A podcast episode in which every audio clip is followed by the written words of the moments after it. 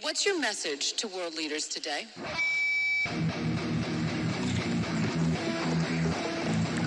Uh,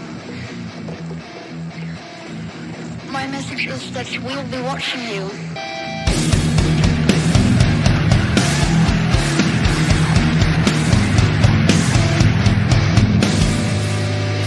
This is all wrong. I shouldn't be up here. I should be back in school on the other side of the ocean. Yet, you offer to us young people hope. How dare you? You have stolen my dreams, my childhood, with your empty words. And yet, I'm one of the lucky ones. People are suffering. People are dying. Entire ecosystems are collapsing. We are the beginning of a mass extinction. All you talk about is your money and fairy tales of eternal economic growth. How dare you?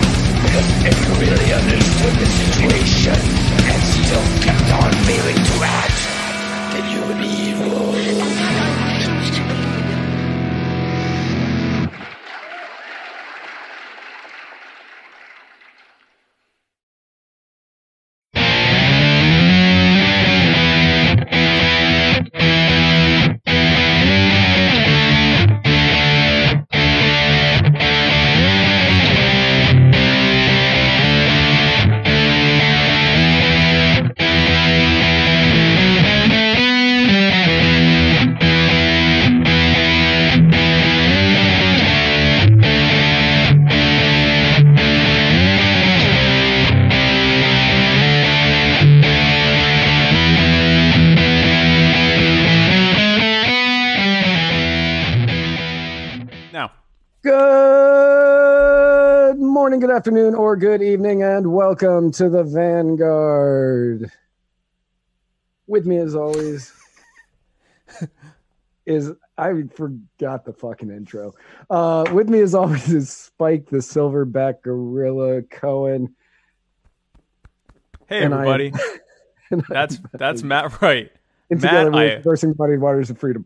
Hey everybody, Man, that intro, what in the shit? I liked it. I like Silverback Gorilla, and I like you being flustered. So I'm I'm good with I- all of that. I had everything planned out, and then that started, and I was like, what is this? Greta Metalberg, Greta Metalberg. Greta Oh, Metalberg. man, if you need to make that girl any less appealing to me, you did it. Uh,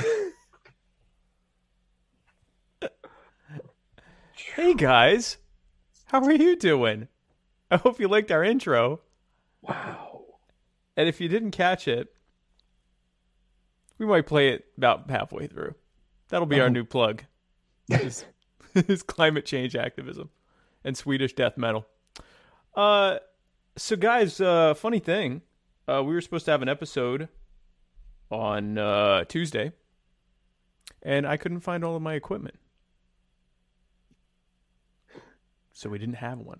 I was so curious on that, by the way. It's like, how do you lose equipment? Couldn't find it. Well, that's not true. It was in the car, and I didn't know where the car was. So technically, I lost a car. Found it though. So anyway, so we're now here on Thursday, and boy, are we happy to have you on. Boy, howdy, are we happy to have you guys on. So Boy, thanks again for tuning day- in. Great day in the morning. Great Uh, day in the morning. Great day in the morning. I yeah. Um. Oh, hey, and allow me to thank Oh yeah. Kroger for this delicious purified drinking water. Right And there. allow me to thank Justin for this delicious, non-purified mud water cup.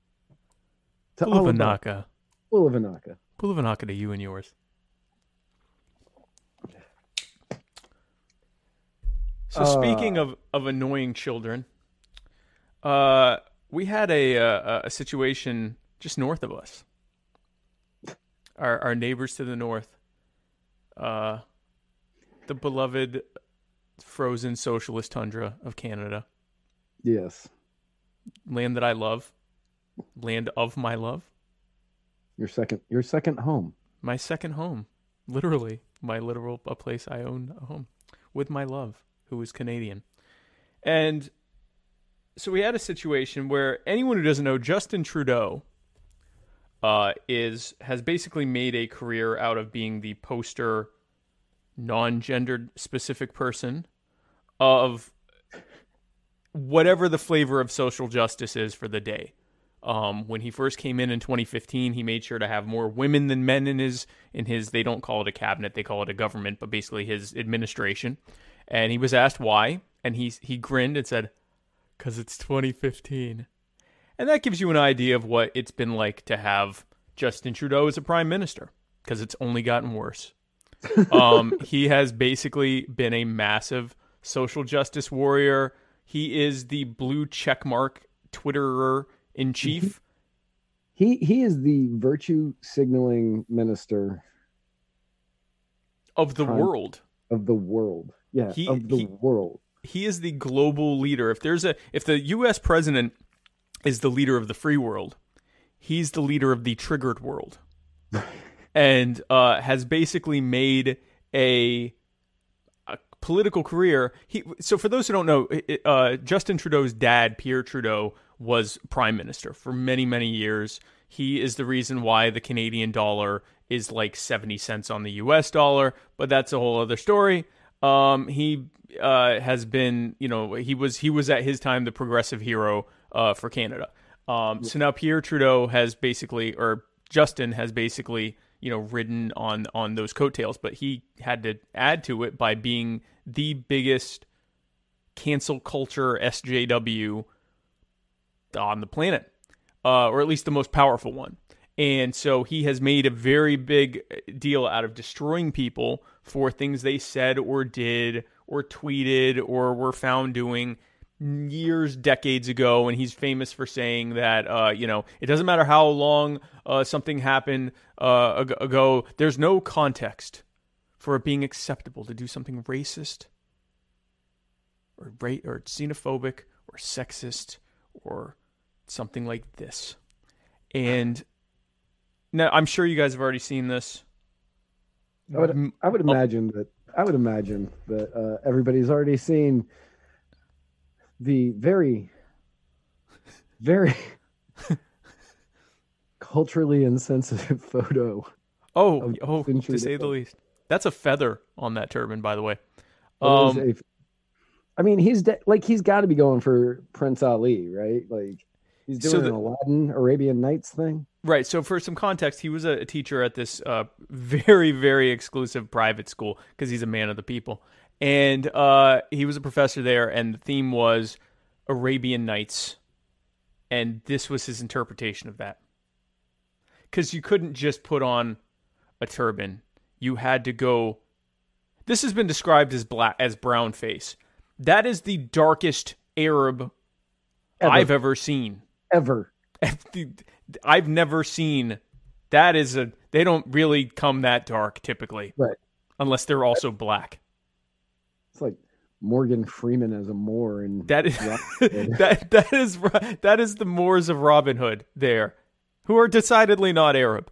Um and uh yeah, that's that's everything. And this didn't happen in the 70s or something. This was like 2004 or something. Like I mean, the, the, uh, no one everyone there is very uncomfortable in that photo. Especially the one he's grappling. Right. Um, yeah, because our, our good friend on YouTube, Bass, uh, is saying he Bass. is more he is more concerned about how he has his hand around that lady's neck. Yes. Yes. Because Wesley Snipes he, he is getting ready to just like choke that one out. This is not a good. This is kind of like Fifty Shades, except he's only the one shade. like he is of- that of- final shade of gray. He's the final. He is Pete Gray, otherwise known as charcoal sharpie. I guess shoe polish black, or as Bass said, Wesley Snipes black. This is actually possibly darker than Wesley Snipes. This is very, like very. Donald- that is Donald Trump Sharpie black. That is th- that is an Arab who is headed to Alabama. I'll tell you that much. Um, and so he move. that is Chris corn pop black there. That is corn pop black That right is there. corn pop black. So it gets better, guys, because and I'm sure you've seen this as well. You know, he came out and said, "Well, that's you know, it's terrible that I did that. I can't believe I did that. How insensitive of me to have done a thing like that when I am in fact me." I'm paraphrasing slightly. And so he said this, and people thought, "Okay, is he going to ride this out?" And then this happened. So, and this has been confirmed to be him because I was the first one to say we don't really know that's him, but his own campaign team because Yeah. they're really smart. when when that came out, I, I was watching it and I was like, "You don't know that's him." And then immediately the newscaster said his campaign team confirmed it, and I went, "Okay, well, yeah, so we we know do know him. that we do know that's him, we know that's and him." We we literally know that that is in fact him because he said it was." And uh, so he's been on a bit of an apology tour in Canada, and and and for those who don't understand Canada, their conservative party uh, is to the left of the Democratic Party on things like health care, uh, the U.S. Democratic Party uh, on things like health care and and some other and some social issues and things like that and they're maybe to the right of that they're basically at the same level as the democratic party. That is canada's political right is our equivalent of the democratic party. And then their equivalent of something to the left of the democratic party is the liberal party that justin trudeau is the head of and also prime minister of canada. They're considered the centrist party or center left party. Right. There are then other parties that have some decent size, uh, decent sizes in uh, both the, the federal parliament, their legislature, and the the provincial, their version of state parliaments, uh, which are the uh, the Green Party and the New Democratic Party, which are like our Green Party, except they actually have seats. And um, so Canada is decidedly to the upper, you know, on the the the the, comp- the political compass. They are decidedly to the upper left of the U.S. in terms of their political center.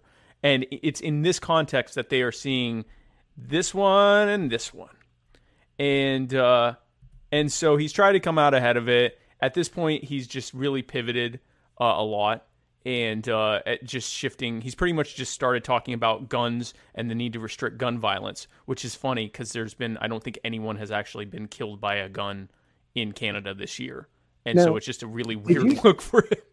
Did you see the press conference that he was doing on the guns? I, I I saw it long enough to comment.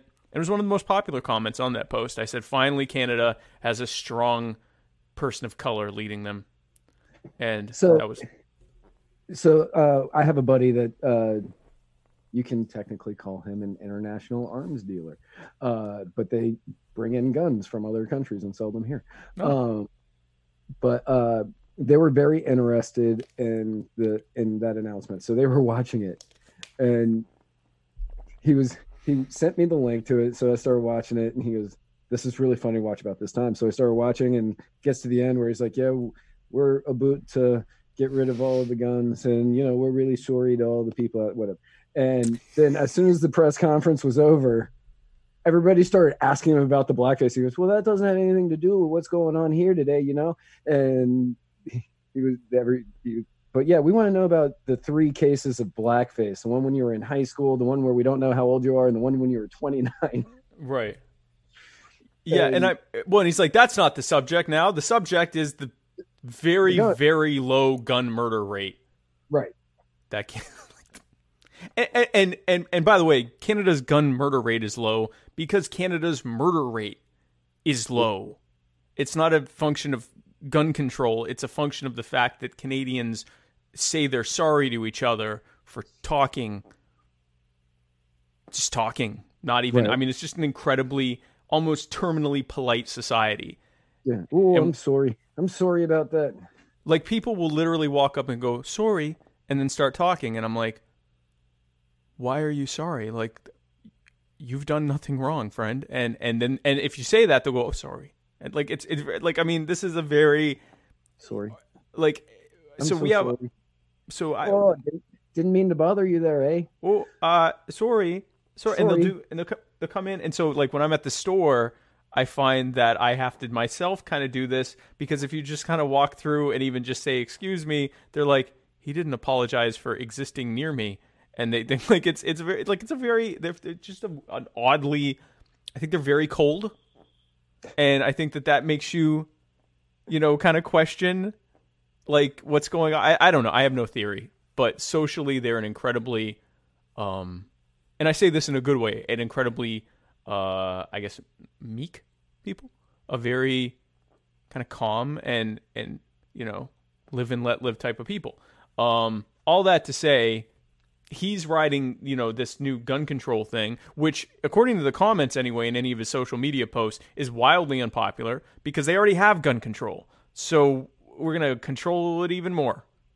Yeah. basically like no hunting pretty much. Um so anyway so that's uh the interesting thing is that the polling he has gone down in the polling but he's still the favorite his party is still the favorite to get the most seats. Even if they don't end up with a majority they're still the favorite to get the most seats because of where their support is in uh, the greater toronto area of ontario and in the greater montreal area of quebec which is where most canadians live. So he'll probably still be prime minister unless more of these come out which would be hilarious Well, then he said that he couldn't guarantee there weren't. he said he doesn't know how many there might be out there That was means- that was my favorite part. Is well, there might be more. like a lot more yeah he, he's You which don't know how many times you you did this. this indicates to me that this was like his shtick. Like he did this. This was it. I'm like, hi, I'm Justin, who likes to dress up in shoe polish. This is like, this isn't someone like so. It's so people tried to compare it to Robert Downey Jr. Jr. in Tropic Thunder, where he played an Australian character who was playing a black character Right. he was made to look like a, an actual like his his skin texture his skin tone was that of like a, a, a believable skin tone for a, a black gentleman this is like sh- sh- i believe shoe polish That is definitely shoe polish. And this which is supposed to be an arab which the woman he's trying to strangle there in the middle she could potentially be arabic. She might or I, I I have no idea who she is or, or what her her her you know her ethnicity is but that is a believable skin color for an arab. So he Right. could have literally just worn the getup maybe even without the feather and been a believable no one would have said oh you're not staying true to character justin look the asian didn't feel any need to change anything. She's just wearing a little, I guess, a hijab or a veil there. She didn't feel any need to like black it up. And and the two the two white women that are in that photo didn't do anything. It doesn't look like they dressed up at all. For No, that is the typical Canadian response to an ethnic dress themed party. Would be showing up like that and going, "Oh, I'm just happy to be here." Um, I'm just, just glad you invited me. But Justin, no, Justin, Justin, Justin. Justin went all out for the student. Justin, you got to give him that he. Well, you know, I won't give him that because the outfit I'll give him that he went all out on the outfit. There was zero need for him to go blue black for this event. This was not. I don't. I. I I can only posit that he's never met an Arab. Which, I- Well, he which was he was in Canada at the time. except Canada is a massive. Actually, I was just gonna, I was about to go. Wait, no, that's not right at all. That's the thing. Like, so the areas, the so Canada's like ninety two percent white or something like that. But the metro areas, like where I am, I'm the only white person in our neighborhood. It is a very our area is a very what they call brown neighborhood. A lot of Indians, a lot of Bangladeshis, a lot of Pakistanis. There's also a lot of West Indians, people, um, you know, Caribbean people, most of them whom are black. There's a bunch of Asians. I'm the white guy, just me, and I'm Jewish. So according to a lot of you know white nationalists, I'm not even the white guy. Uh, so that's not uncommon. So I, I have to think he'd met an Arab before this this here, um, and I'd have to think he met an African person, person of African descent for this one right right here. Um, so that was a lot of fun, and uh, I don't, I you know, I don't, I don't, I think that's pretty much all that can be said about it. Speaking of brown people who are lovable, Tulsi Gabbard. Matt, tell tell us about Tulsi. How about Tulsi, Matt? Tulsi Gabbard uh, becomes the becomes the 12th Democratic candidate to qualify for the next debate. Tulsi. They're good. I think what how many were on the last stage? We don't know because we weren't allowed to live stream it. God, I think ten. Uh, I think it was ten. I think it was 10. Okay, so we got two more. Uh, we got two more on this time than last time. Andrew Yang recently has taken over uh, Mayor Petey in the polls. Wow. Uh, yeah, uh, Elizabeth Warren now appears to be the front runner. Uh, Marianne Williamson, dear Marianne, the Ord mother. Mhm. What is she going to do, Spike? Oh, Marianne uh, is sadly not going to be there live to uh, fight the collectivi- the dark psychic force of collectivized hatred. That's right. She won't be, but she's still trying to fight the dark psychic forces of collectivized hatred. Um, but Nice. So uh, Marianne just needs to get two percent or higher in at least three more qualifying polls because you need four. Uh, so not looking like Marianne's going to make that next cut by October fifteenth, and we are happy to announce Yeah. that we will be live streaming this debate on exclusively Ex- exclusively on float.app. exclusively so that we don't get blocked from streaming on the internet. Right, so we don't get killed on the internet. We will be the Uh, we will be on the one platform And then we will that share allow that doesn't care about and we will share the because we can we can upload it afterwards. We can upload it places afterwards. That's legal. I've looked into that. okay. Uh, yeah, we just can't live stream it. So as long as we record it in the background and then record, I don't like the look you're giving me right now. okay. if you say so, It's it that is 100% legal. I did I've looked into that as it can't be live except on float where they don't care. so at the very least, guys, we will be on Float and your favorite podcasting app. That's right. If you are watching us right now uh, on any of the social media platforms that we are on uh, right now, I included a link on where you can find it because you can watch this show there right now as well. Yeah, you can watch anything we're doing live. Yeah, um, but uh, and also the quality on that is just so much better than everything. It's it is as good as what I see on my streaming software. There is zero uh, buffering or anything else, uh, or, or or um compression or, or anything. It is just straight up. It's an RTMP. I I sort of know what that is, but basically it's it just looks really really good, and they don't care what we do there, um, which is really good. We And so- care what we do there. Once they offer the ability to archive our live videos, I might just leave all of their social media platforms and just be on there Yes, because it's just it is a really good experience. it is Float dot app. float that up f l o t e dot app um so yeah you'll be able to find us there on october 15th uh which is coming up really quick that's Demageddon three, Second Blood. I'll come up with a better that's fine subtitle. Um, so speaking of primaries and debates bill weld recently had a republican debate against joe walsh you may not have known about it because it wasn't really widely reported. Bill Weld in this debate uh, said he supports red flag laws. Said that he, I should have wrote, written these down in the notes. He Basically, supports red flag laws. He supports universal background checks, which That's it. basically Uh, means Joe Walsh also supported the universal background check. yeah. Anyone who's thinking that there's in the Republican Party this you know uh, hyper you know conservative constitutionalist that's running against Trump. I guess Mark Sanford, you could call him that. He's kind of a liberty leaning Republican. Uh, he has about as much chance as Bill Weld and and and and, and Walsh do.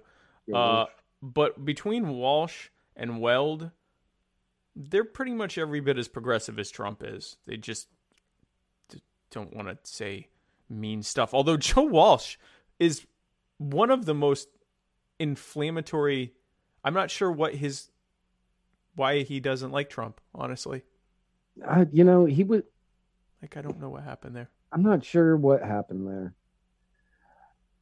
Not sure what happened there. But Bill Weld, Bill Uh, Weld, Bill Weld, who uh, for those who know, But- Bill, uh, go ahead. the life, the lifelong libertarian, Bill Weld, Lifetime member, the ori- yeah, Libertarian the original libertarian, if you original libertarian, gun grabbing drug warrior Bill Weld, who oh he also doubled down on his defense of Hillary Clinton Yes, that was the other one. because he's super libertarian. And uh, so he was a, uh Republican governor of Massachusetts who introduced gun control and many other really libertarian things. Uh, as his time as a Republican governor, then he went over to the Libertarian Party, where he uh, ran as the uh, running mate for Gary Johnson. That literally no one but Gary Johnson wanted. Literally And nobody but Gary. Johnson. nobody. And They literally voted him on because Gary Johnson asked for him. Yep. As I, his I was at that convention. yeah. So Matt can tell you, no one wanted him. Mm-mm. They they just did it because they liked Gary. They did want Gary as their running as their as their candidate, and he said, "I want Bill Weld." And they went, "Okay." And so uh, Bill Weld uh, thanked them for that by becoming a Hillary Clinton apologist for roughly three months. Yep. Uh, all the pretty much every all the way up to the election, uh, destroying any chance uh, of the Libertarian Party getting five percent of the vote, uh, and much less winning. Um, and so then uh, he continued to stay on with the party until he then decided to also lose as a Republican again, which he's doing now. And uh, you know the libert Process of doing. Yeah. he's in the process of losing, and Right. uh, the Libertarian Party is not taking this sitting down at all. Let me tell you. In fact, no less than the chair of the Libertarian, Nick Sarwark, has said he's going to vote for Weld in the primary. Because that's what you want from a party leader Is to vote for someone else, to vote for somebody else another party, who is not libertarian. who is not libertarian. And so I've heard so many different arguments on this because uh, libertarians don't elect, don't nominate their presidential candidates the way that most of us do, Right. like most right. of the parties do. Um, I'm not a member of any party, so I can't. I don't nominate anybody. Um, but they uh, send people to a convention, and the people at the convention vote on who it should be. Right. Uh, they don't hold primaries. They don't. They don't have elections like that. They, you send delegates to the convention. The people, the delegates vote on who it should be, and that is how they choose. So they're saying, since if you are in an open primary state, why not vote for people that you want to see running against your your preferred candidate? Okay. So if his thought process is, okay, I'm going to vote for Weld, so that Weld will potentially win New Hampshire, won't, but just so our candidate will beat him, will be able to beat him. Like I, I, I don't understand. It's it's it's you don't understand it because it's a terrible argument. So It is a terrible. Like that. That's that is the only closest. That is the closest to a good argument I have heard. Right. So here's the problem with that argument. It would make sense because some people have made the comparison to uh, uh, libertarians who supported uh, Ron Paul when he Right. was a Republican, when he was in office. The difference is that Ron Paul was a strict libertarian.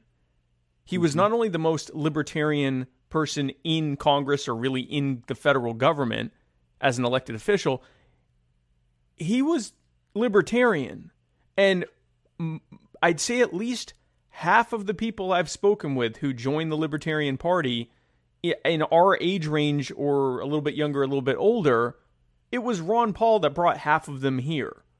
So there's not really a comparison between Ron Paul and someone who is somehow less libertarian than Trump, uh, or at least pretty much as libertarian as Trump, just not libertarian. Um, he is a neocon. He supports the wars overseas. He supports the war on drugs. He supports escalating the war on drugs. I can almost guarantee you he supports the vape ban.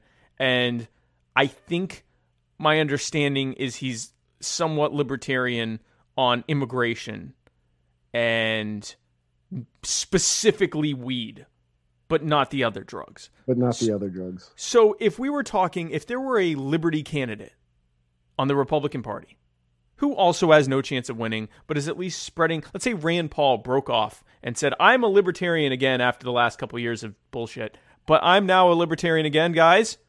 Rest assured, I'm totally not going to do what I did four years ago. And so he, or three years ago.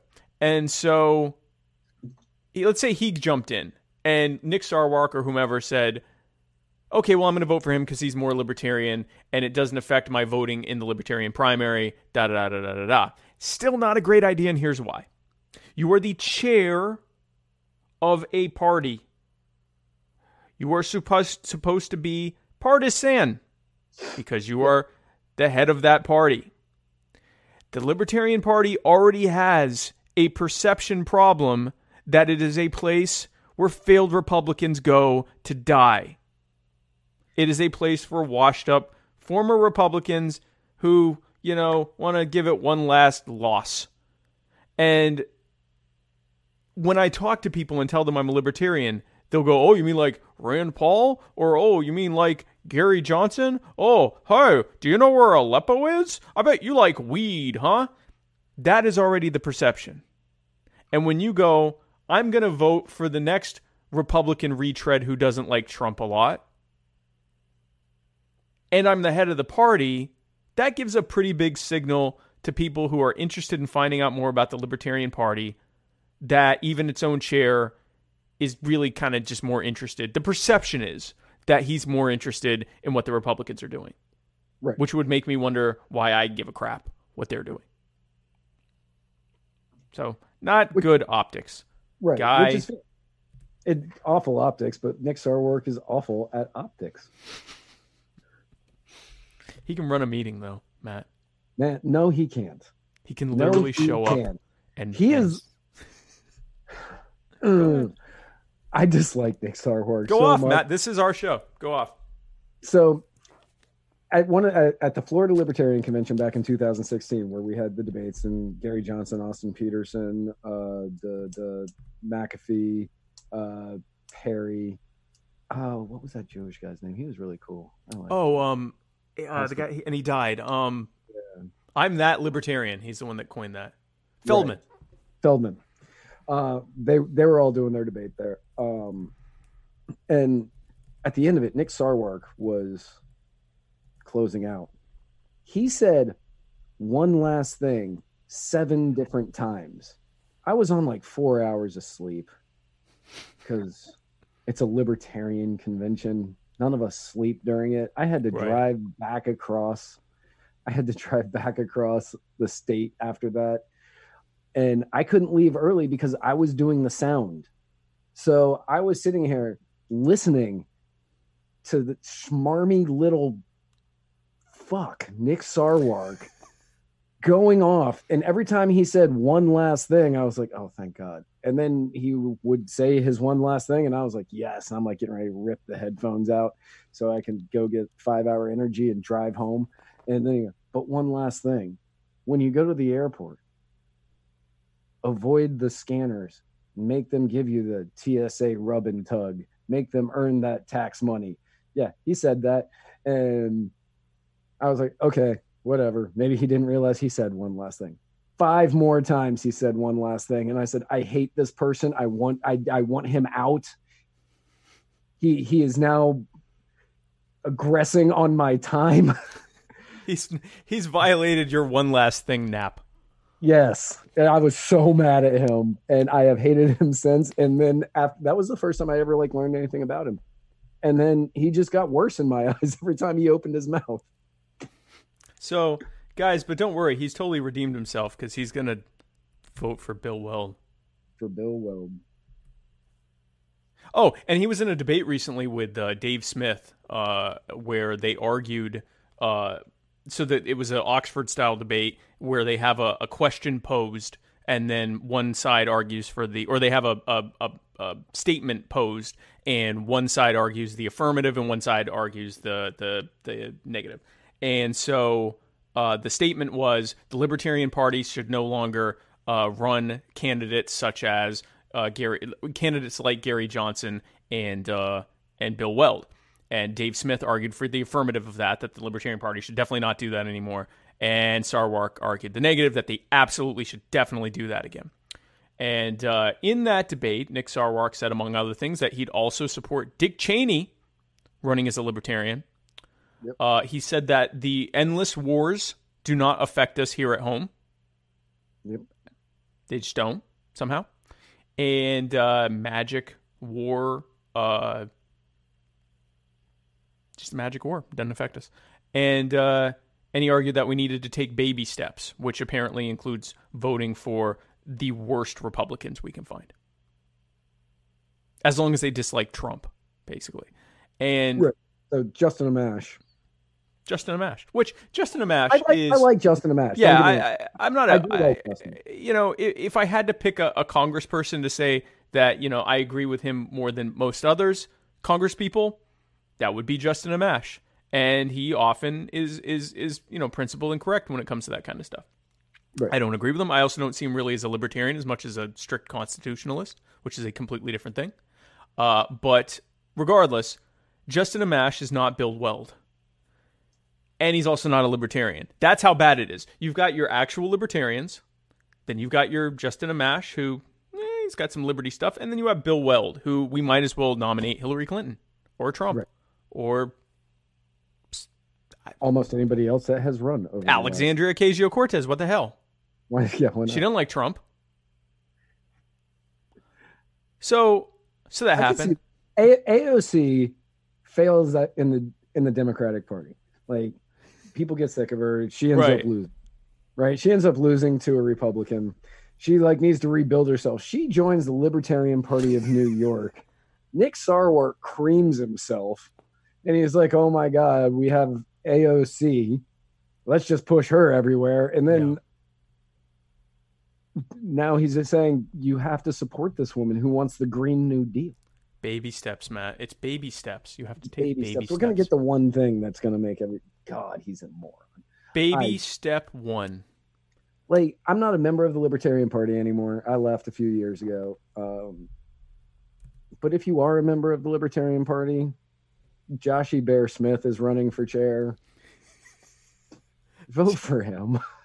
Bear down on Joshy Bear. Bear down on Joshy Bear. 2020. Joshy Uh, Bear. So we like Joshy Bear here. I'm, I'm, we're good friends. We're, we're, we're, we're bear bears. we're, we're bear heads over here. But um, I was like, I don't think we're Bear Bears. the bear who cares, Joshy Yeah, Bear Smith. Joshy- Joshy Bear, the bear who cares. the bear who cares.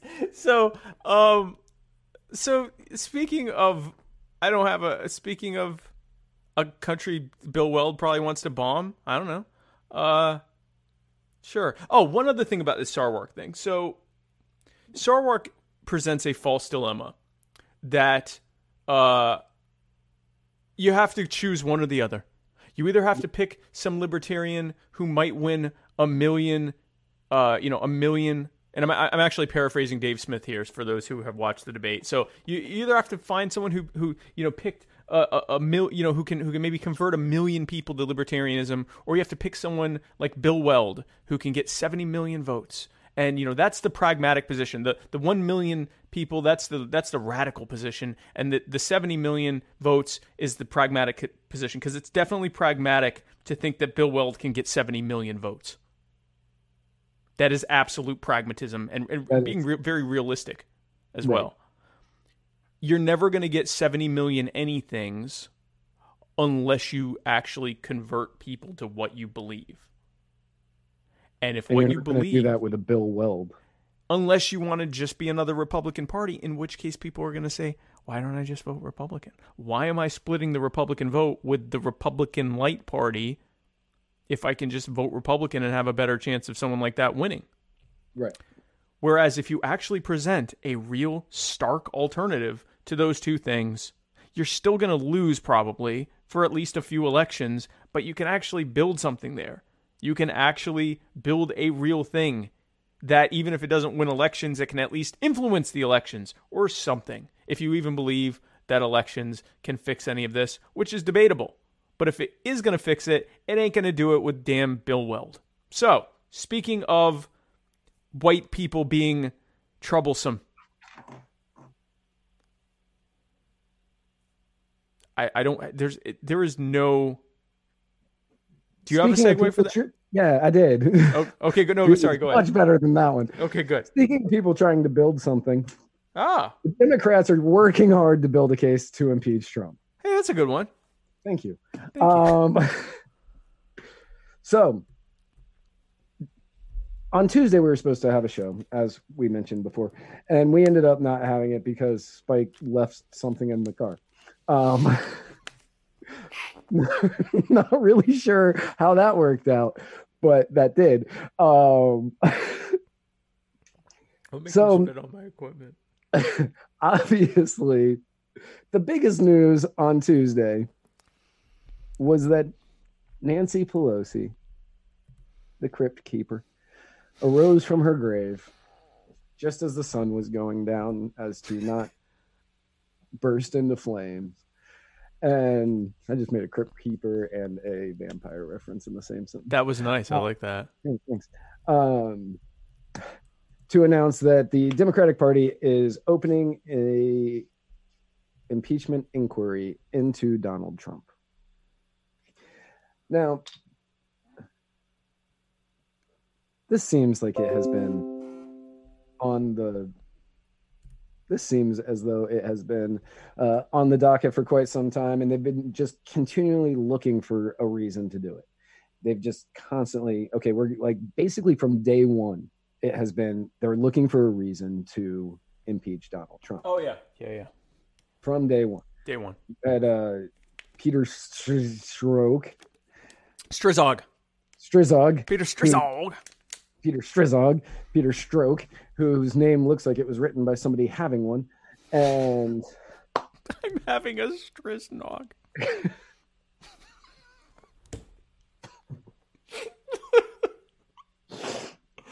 Oh, um, who said the only way we're going to get Donald Trump out of office and defeat him is to impeach him? And it seems like all of the Democrats went, let's listen to this Strizlak guy, and Hey, we're going to right. go with that. Uh, you had the you had the Russia investigation that didn't go anywhere. That turned out to be a huge nothing burger Yeah. leading up and to to the pinnacle on July 24th when Mhm. Mueller testified in front of Congress and gave his whole thing. Um, gave his whole testimony and then it just sort of went away because he was like, yeah, there's really nothing. I mean, He showed there. up a tired, broken man He did. who just it was like, why am I here? I already told you everything that I had to tell you. I said that he uh, oh, what was it? He was he, the oh, there was only a question as to whether or not he was potentially liable for obstruction, and I leave that up to the attorney general to decide that. And the attorney general said it wasn't, and that's really the end of it. So if you're gonna do an impeachment, then do it, and if you're not, then don't, because that we're not gonna arrest him. Right. Basically, And that that was July 24th. correct. And Donald Trump felt he was in the clear. Everything was going to be fine. Right. Then came July 25th. hmm where Donald Trump made a phone call to, he made a phone call to the No one can read this. I'm taking this down. No one can read what Yeah, this. is. no one can read it. Uh, so Look at it. like, This is-. Was this happened. you- Damn it! What? This happened. When you asked me for him, I was like, why? Like I was just going to read segments, but okay, whatever. Put it up there. Um, I With a journal of record. Here you go. Right. Go ahead. So on July 25th, he thinking he's invincible, he calls the president of Ukraine to congratulate him on his party's winning of their parliamentary system.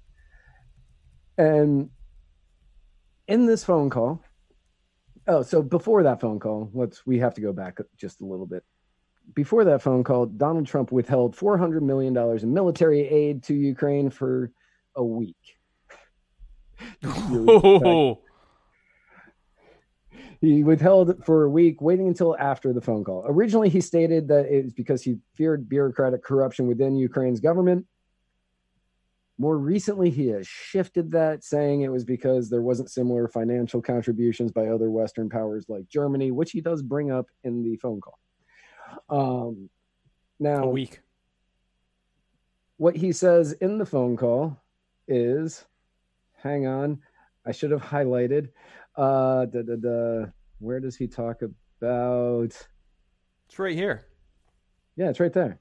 It's right there. He talks about he talks about angela merkel and saying how they aren't actually doing anything. Uh, angela merkel isn't doing anything with it with it. Uh, but we're here to help you. And then he says i know that you know that we've been going through a lot here. Um, I know you know that we've been going through a lot here and we'd like your help. Assumably, he is talking, and all of this is allegedly. There, this is all being inferred, right? This is what people are saying he is saying here. We really don't know, Okay. but it is it is alleged, it is being alleged that he is saying because of all the stuff that's been going on with Russia, the country's been going through a lot. So we need your help. Now, quick flashback to I don't know 2000, we'll say 15ish. Uh, Joe Biden, who at the time was the front runner for the Dems, now it seems to be Elizabeth Warren. You know, it's kind of going back and forth. Right. Joe Biden was the vice president.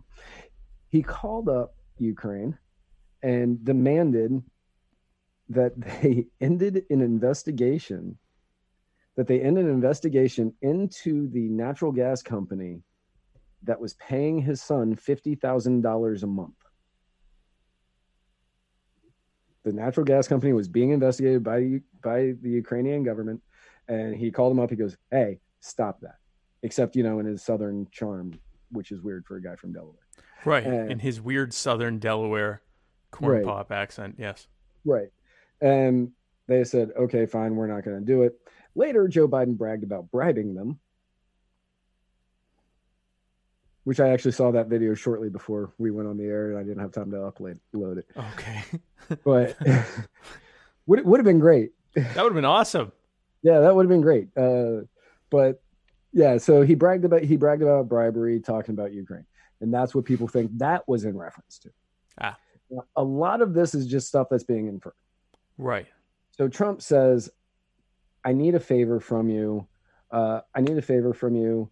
Uh, you're surrounding yourself with smart people. Uh, if the, if you could do something for us, that would be great." And the and the president or the president of Zimbabwe, President Zelensky, who I believe is the youngest person ever elected as a world leader. I believe He's and he's also a comedian.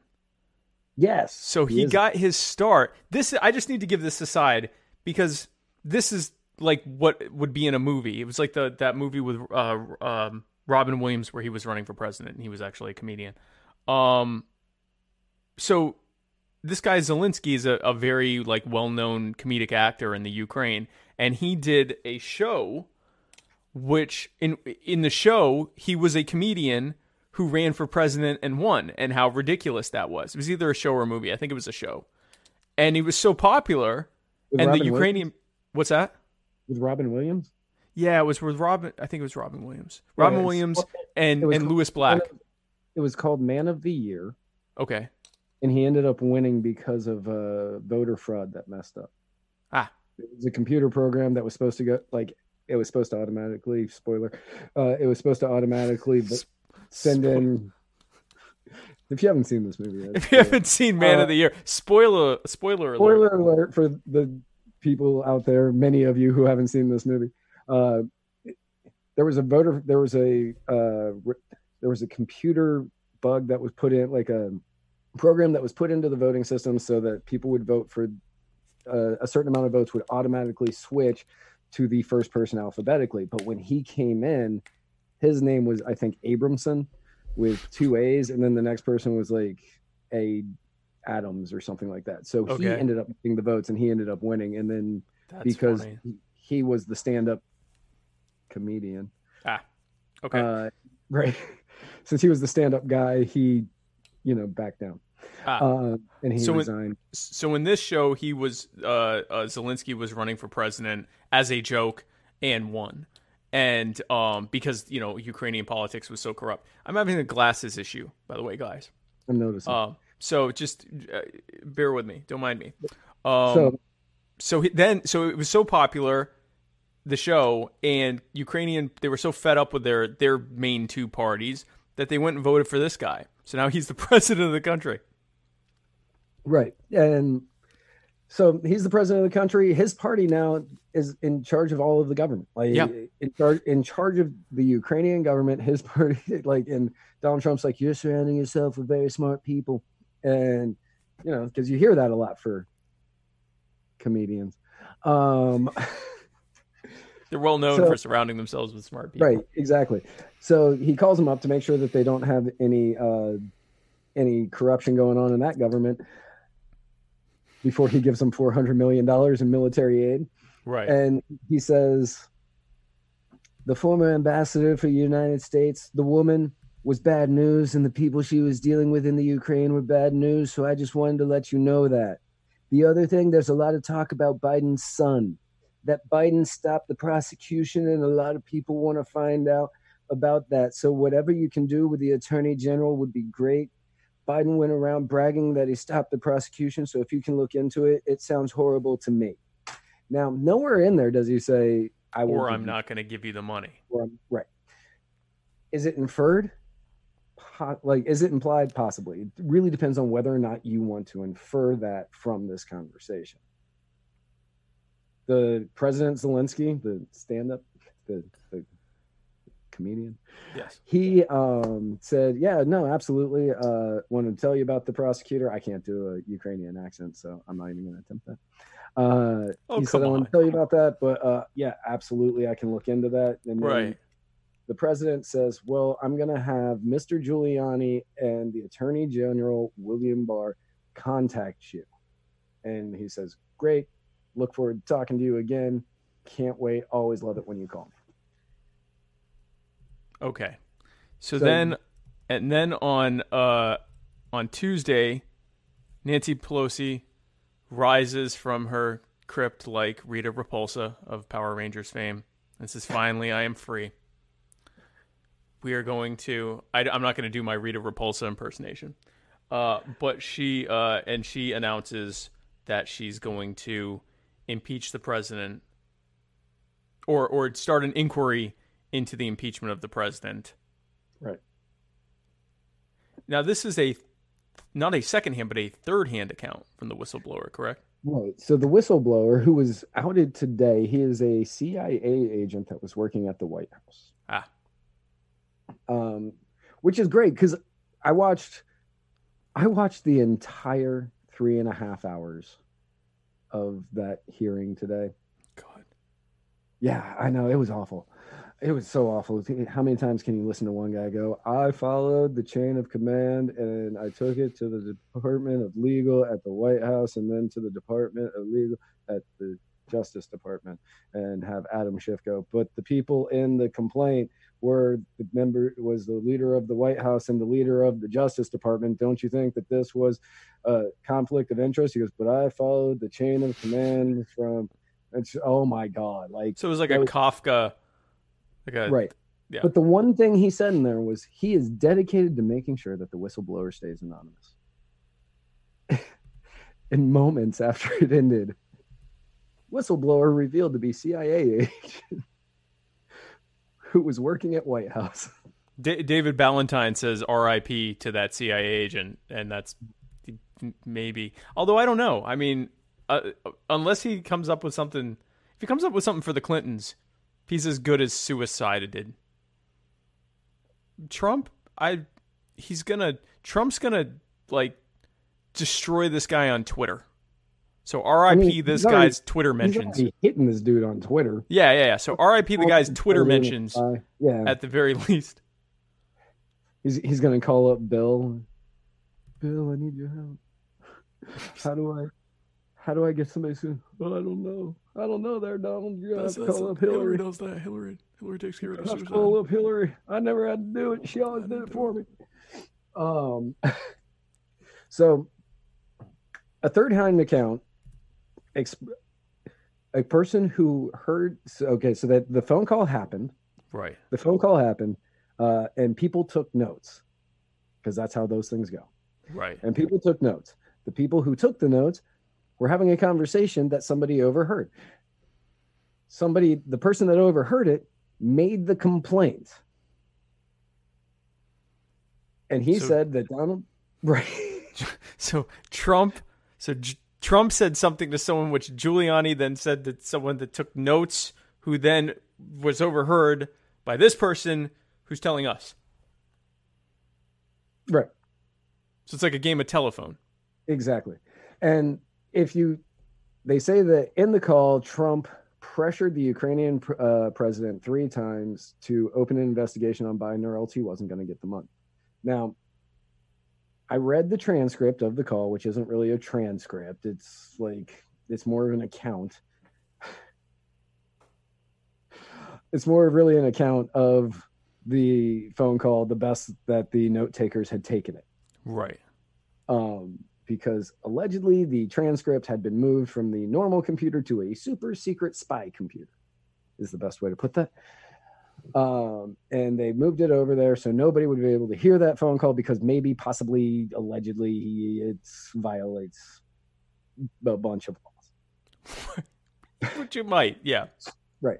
So the people turned over the transcript or the notes of the transcript, and the transcript doesn't.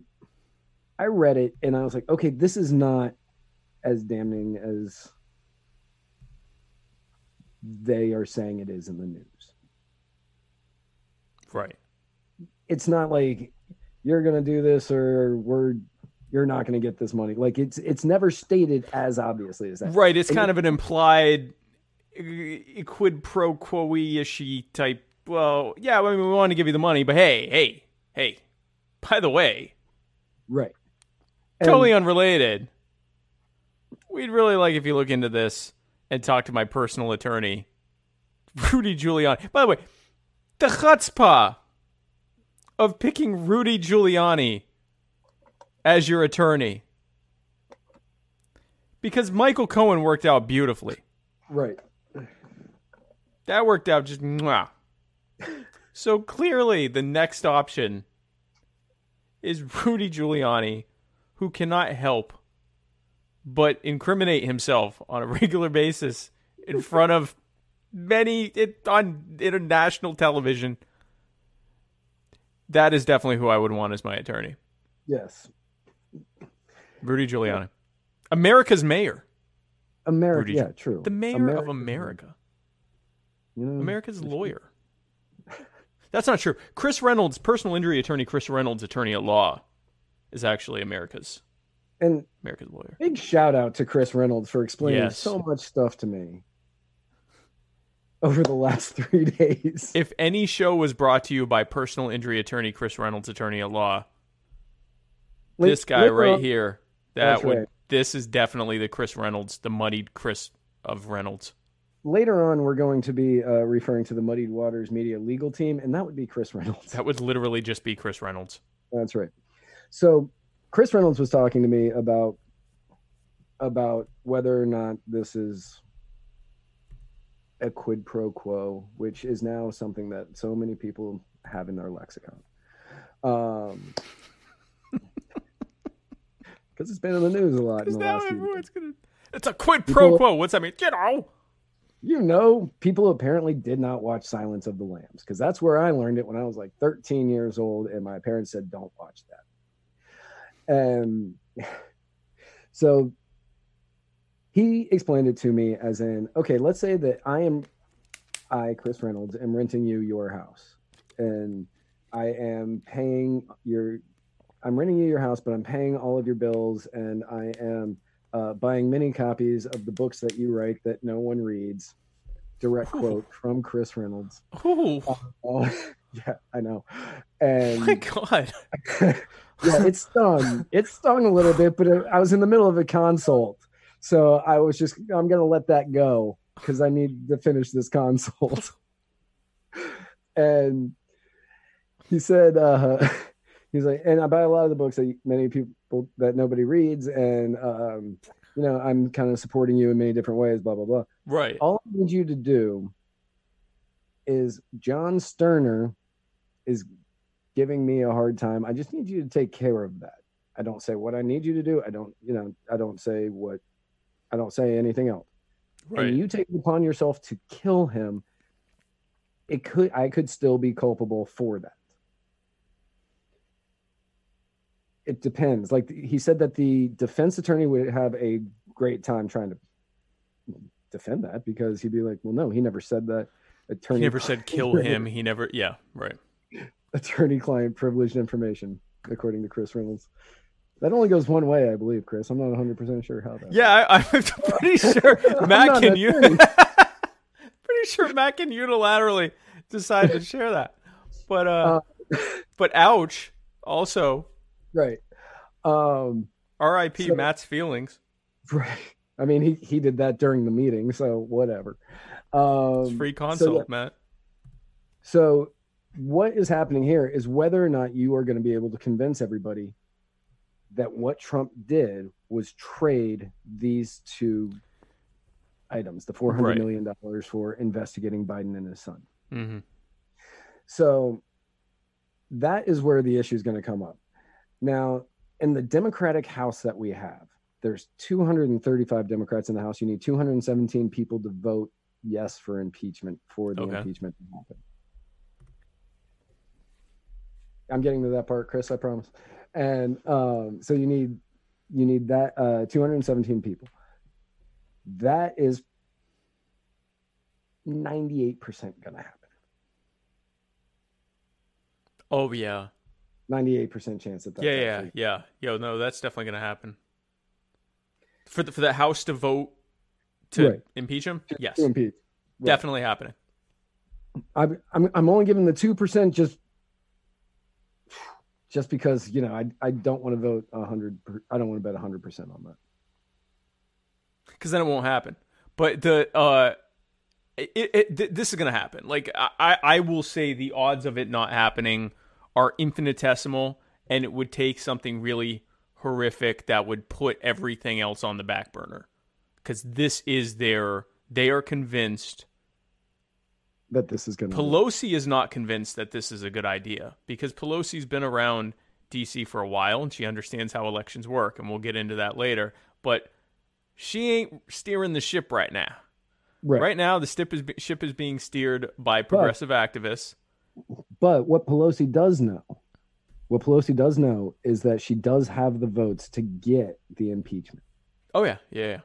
She knows that. I think that every time before this, anytime anything else has come up, she didn't have the votes, which is why she never brought it. No, she has the votes now with this. does- with this she definitely has the votes now. Now, but what Pelosi also understands is that there are many areas like Michigan, Pennsylvania, outside of Philadelphia, uh, Michigan, Pennsylvania, outside of Philadelphia, lots of places in the Rust Belt that are traditionally Democratic states. Right. Went for Trump in 2016, but then went back and voted Democrat into the House in 2018. In 2018, right, Don't that don't support impeachment right. this cause she understands may cost them the lead in the house in 2020 so she's actually banking a lot but she also wants to be the oldest speaker of the house in history Is she not? If she wins this next time she will be Who was older than her? I have no idea. I didn't look that part up. My God, let me look that up. Um, so she knows she needs to do this for the party to elect her again. So she's going forward with the impeachment in order to keep pushing her agenda as long as they have control, which quite possibly will only be until January of 2021 because of the impeachment. Right. Now, because of I lost where I was in my notes. Um so because this is going on, she is because this is going on, she's pushing that. Now, a lot of people think, okay, once he's impeached, he can't run. That's not entirely true because first of all, he needs to be, get convicted by the Senate. Right. And as as I was discussing with Muddied Waters Media legal team earlier today, also known as personal injury attorney Chris Reynolds, attorney at law. Also known as the feelings smasher, Yeah, Chris Reynolds. the the dream killer. Chris, Chris F your life Reynolds, attorney, at law, personal injury provider, uh, uh, Chris Reynolds, attorney at law. Um, anyway, I'm sorry. Go ahead. Um, so as I was talking with him about this today, in order for the Senate to convict, you need three fourths in order to convict, which is 67 members of the Senate uh, to vote to convict him, which isn't going to happen. Oh, it's three fourths. It's three fourths. Uh, two thirds. Sorry. Okay, I was gonna say. I'm like, wow, that's definitely not gonna happen. But even yeah. two thirds, not gonna happen. You need 67 out of the 100 to vote. Not gonna happen. It's not to happen. Nope. You, I think you need 20 Republicans to flip, Yeah, not happening. and then that's not to happen. Not on this. No, no, not on this. By the way, Sam Rayburn of Texas, currently the record for the oldest Speaker of the House. Sam Rayburn. Um, so sure. Fun fact for everybody out there: Sam Fun Rayburn fact: Sam Texas. Rayburn. Yeah. Um, so that's not going to happen. But let's say, let's just say that two thirds were going to. The re- the the criteria for conviction in the Senate has absolutely no rule. There is no defined rule on what it takes to convict. Uh, God, rule of proof of law, proof of Chris Reynolds, if you can uh, comment and tell me what word I'm forgetting here, uh, proof of crime or proof of guilt or something like that. There is no, there is no, uh, there is no defining, there is no definition on what it needs to be for them to convict. So let's say that Kamala Harris says, uh, okay, I can see both sides of this, which she doesn't, but let's say. She says, I see both sides of this, but 51% of me is saying he's guilty. He's guilty. And Mitch McConnell says, well, I really Burden of proof. Burden of proof. Thank Burden you, of Chris. proof. Thank you, Chris. Burden of proof. So, and Mitch McConnell says, well, I would really, if this was Obama, like this would definitely be a slam dunk. He's guilty, but it's Trump. So, uh, like I see it 75%, but that 25% leaves me with some sort of doubt in my mind on his guilt. So I'm going to vote no. Right. There, since there is no definition on this, he has the ability, like people can vote however they want. And then It's when they're explaining their right, decisions, right. when they're explaining their decisions, it'll be all over the map. Right. Uh, right. It could be anything from the preponderance of the evidence to beyond a shadow of a doubt and everything in between. Uh, whether anyone or and obviously a lot of it's just going to be I'm a Democrat, so yes, and I'm a Republican, so no, and they don't have to. There's no recrimination for them choosing whatever they want because there's no rules. Right. Now, the one thing that everybody kind of wonders is what is he being tried with? What is he being tried in? What is like what what is the crime he has committed to uh, go into the impeachment inquiry? Quid pro would- quo. That's not a crime.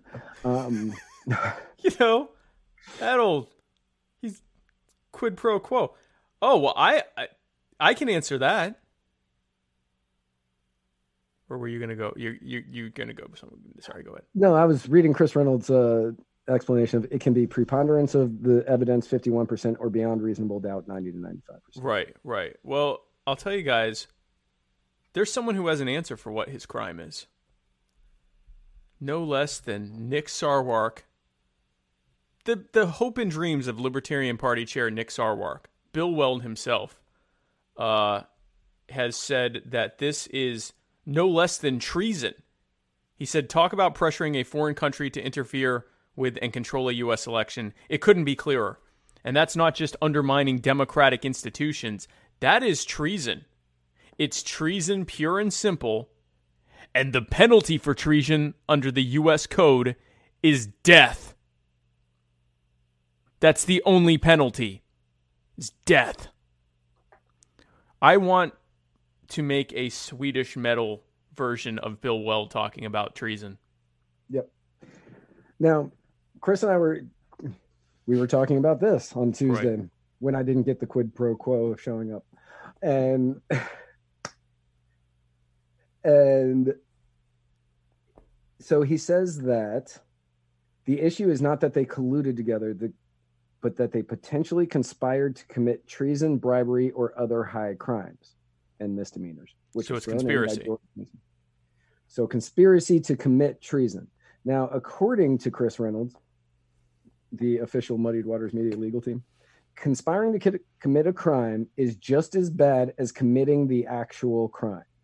So if you and I are having a conversation here, live stream, Right. and we talk about, okay, we're going to rob this bank on this date doing this, Right. but we never meet up to do it, we are just as guilty if we did it. Really? Yes. We couldn't say, Your Honor, that was performance art? I mean, I guess we could. I mean, probably. But, we um, could say that. How with a did that go like for Chris Reynolds, we might get off. Um, Your Honor? but like, if you were to sit down and plan out a crime with somebody, right, and then you decide not to go in, go through with it at the on the back end, you are guilty of committing that crime in the eyes of the law. Wow. So I'm if, let's gonna- Keep my mouth shut. I think I'm not. I did not ask Chris this question at all, but I think that this is a lot like so. You and I plan a crime together. I back out. You follow through with it. I am guilty of you committing that crime, Oh, even though I had nothing to do with. well, I'm like, not talking to though I anyone anymore. Right? No, no, absolutely not. Hey, you want to know? Okay, No, so Chris says you have like- to take a step to do it. Okay, so Okay, so we, okay, all right, all right. so like if we say okay we're going to rob this gun using or rob this bank using these guns and then we went out and we purchased those Purchase guns the guns, that would be a decided movement towards that. right Or like started So- casing the bank, but we didn't actually do it. By the way, we're not actually talking about doing this. Because I'd never do that. Definitely not to the pnc in myrtle beach Definitely not. And I didn't even know that there were banks in Myrtle Beach. I don't, not really into banks. So, so so, God, so, so I just don't want to be accused of treason. That's you know, Bill Weld's out to he, oh, he's out for yeah, blood. he's yeah bill weld's out to He's out murder for everybody for treason murder. he wants to murder the president for treason um so in the eyes of the law has the question is did trump do something illegal or did he not Right. everything that you're looking at no quid pro quo was stated in the conversation Explicitly. So- right. Right. explicitly is it inferred possibly Yeah. well actually is it inferred that depends on who you are and whether or not it's inferred is it implied possibly it depends on who you are Right, and Uh, that's the thing is it, it, it it's really up to your interpretation of whether this was, you know, yes, we we're going to give you this money. Oh, by the way, we also want to talk about this, or if he's implying you're going to get this money if you do this. Here's the thing: an argument to, in favor of Trump's position is that they still gave them the money without any other thing happening. that we know of that we well, and that's the thing. So it's it's really like The investigation may be going underway. And that's the thing. So it would really it, there's like a lot of guys, look. This is going to be like the Russia thing. I think. Right? Like this is going to be That's what I was going to say. This is this is a political Rorschach test on where you stand Right. Right, if- it's a litmus you- test, right? If you It's- hate Trump, you see that he has done everything wrong and he is guilty. If you love Trump, you say he didn't do anything wrong. If you're in the middle or you don't care, It- you're like, eh, I mean, it could go either way. whatever. Yeah. Right. But 100% guarantee, oh, like 98% guarantee, he's getting impeached, and Oh, yeah, 100% guarantee he's not getting convicted. Right. And and here's why that plays well for Trump.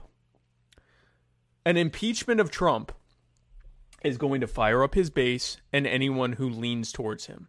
Already, S- he has raised five million dollars in the 24. He raised five million dollars in the 24 hours after the impeachment inquiry was announced. It's I going think to it's, fi- I think it's it's been 48 hours since then now, and I think that he has raised something like 14 million. Yeah, which is since then- more than a lot of these other candidates have have major candidates have raised at all.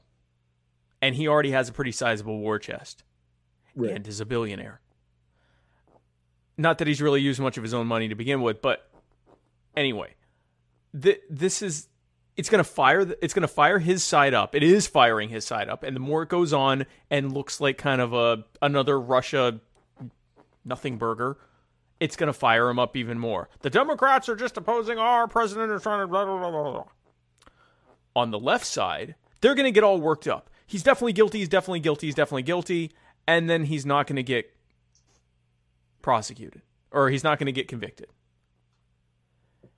And that's right around the time whatever crap sandwich the Democrats have put together are going to be shoving that down their throats and going, "Oh yeah, by the way, you got to vote for, you know, Biden or Warren or something." So, their side's going to be deflated and feel like the Democrats are a bunch of, you know, feckless morons and the right is going to be completely fired up and feel victorious and vindicated in the whole thing just in time for election day. Who does that look like that's going to help? Yeah. The entire the entire 2020 debates between Donald Trump and whoever is going to be you were impeached. Yeah I wasn't convicted. You were impeached. Yeah I wasn't convicted. You were impeached. Yeah I wasn't convicted. You were impeached. Yeah you got them to stop investigating your son and I wasn't convicted you were impeached yeah you pretended to be Native American in order to get jobs right Oh yeah, it's going to be an uh, yeah, it's just going to be gar. It's not going to be a You're of substance. one percent that you're railing against. I Yeah. it, it- it's not going to be a substantial debate at all. It's going to be, you know, bromides thrown against each other constantly. And the word quid pro quo completely Latin will again become a dead language. Uh it will be re-killed by the the uh, the ad nauseum. There's another one. Abuse of quid pro quo. It will lots be ad hominem. well, it is an ad hominem. It's an ad hominem and Ad being used ad nauseum. Yeah. It will be panem et circuses. So the yeah. So it's going to be that and It- I don't It is going to be that, and it's going to be that for a very long time. The most interesting thing that I learned from today's hearing, though, of three and a half hours, all of it, every stupid every second of second of it. One last Yeah. thing, Matt. The director of national intelligence, Joseph Maguire. Also, also, okay, real quick. He became the director of national intelligence on August 16th. This report was filed on the 13th. Okay. He's only been director for a month and a half, and this is the first thing he has had to deal with. So this just was dropped on his lap. It, actually, he inherited it. It was already there like a couple days before. Right. But the, I think the original guy was already on his way out at that point. So I think he just was like, and then he, and he's I can't remember that guy's name, but he said, "Would you have taken the job if you known this was there?" And he said, "No." but he said, while I was trying to figure out uh, what to do about this, what to do about this by following the rules that this committee wrote and right. make sure that I was within the boundaries of the law of this committee and also learning a new city, I was still using my Garmin to get to work. Who uses a Garmin? Right. The director of national intelligence uses a Garmin to get around DC. What's he got? that was the part that was the part I was the most interested in. I was like, whoa, what? How is that possible? Who uses a Garmin? Do they update those? Is this even a thing that exists anymore? Right. That's all a it like Garmin? I had to think about what it was for a second. Guys, drop comments if you're still out here using standalone GPS systems in your personal vehicle, because I, I, I, I didn't know. Right. Yeah. No, that blew my mind. Blew, maybe it's installed in his car still. I don't know. I've, ne- I've, TomTom. Chris Reynolds uses TomTom. oh, really? That's perfect. Uh, Um, well, I did mention TomTom, but I, a Garmin. A Garmin. Yeah, that was the my most interesting thing. I still today. have my Like, Magell- I still have my Magellan somewhere, but I haven't used that since I don't know 2013, 2012 maybe. Is this what we're doing? It we're out. We got the director of national intelligence out here using like an eight-year-old GPS map. Right. And somebody said maybe it can't be hacked. And I said, man, that's actually that's the only thing that I can really like maybe it can be hacked, but nobody's looking for him anymore. And they're thinking the director of national intelligence definitely isn't using it. I don't, I don't know. But hacked for what? Like, is it is it classified that he's like going to Sonic to get something to eat? Like, uh, I mean, I, I guess so. Just I mean, just so you don't know where the director of national intelligence is. Uh, Sarah Sarah Branyan, otherwise now known as Serotonin, is uh, she said she uses a globe, which is pretty old school, and I That's- actually respect you for that. Yeah. It would get kind of precise to get from like, you know, across get across town with your globe, but um, I used to I used a TripTik once, kind of aging myself there. I used a TripTik Those were fun. from AAA or whatever. Yeah, yeah, they bring you the thing and you have to flip through it and you go, oh, gotta Flip check my it. next exit. Uh, Yeah, Couldn't have any real- to get to uh, Arizona from DC. wow, that was a big TripTik, huh? Yeah. Yeah, I only did it going up and down the East Coast. I thought I was impressive, but I did not go cross country. Yeah, Well, I guess and then I cross used it going back, way. just using the exact same map, flipping backwards. Yeah, that's how that's how you do it. So yeah, TripTik. So we've definitely.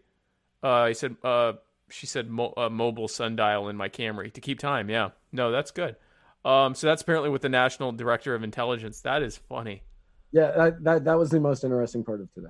I, I'm Adam not surprised. Schiff, Adam Adam Schiff. Adam Schiff. God, every question, every question he asked today was, "Do you agree that?" And then he would say something that the person might not agree, or you should you agree, or he wouldn't say do. He would just say, "You agree that the investigation should happen." And the guy he wouldn't answer that question. He was like, "No, uh, I'm not saying that. I'm saying that's up to you guys." Right? Yeah. agree a crime has been committed. Well, I'm not saying that. That's up to that's not up to me. That's up to the Department of Justice. And they said no, but you guys are like, well, no, you can't ask them. And it was this for three hours, It's gonna be this for a year and a Min- half. minus the Garmin. the Garmin was nice. I would have liked if they had just like made fun of him for that for three hours. Right. This is the preview of what the next year is going to be like. So Is just me and the Muddy Waters Media legal team, the uh, the Nixon impeachment hearings lasted about a year, a little bit under a year. Um, the Nixon impeachment hearings lasted about a year, a little bit under. Uh, the Bill Clinton ones the investigation lasted a long time, but the Bill Clinton uh, impeachment inquiry and to the vote was only like two and a half months. Because with Bill Clinton, it was did he do it? Did he did he say it? And did he do it? And they had Right. proof that he did it, and he had proof that he said it. Yeah. I did not have sexual relations with that woman, and he did. And we all remember when Monica Lewinsky was just a young tyke crawling around the White House The Oval things in her mouth. now she's all grown up. And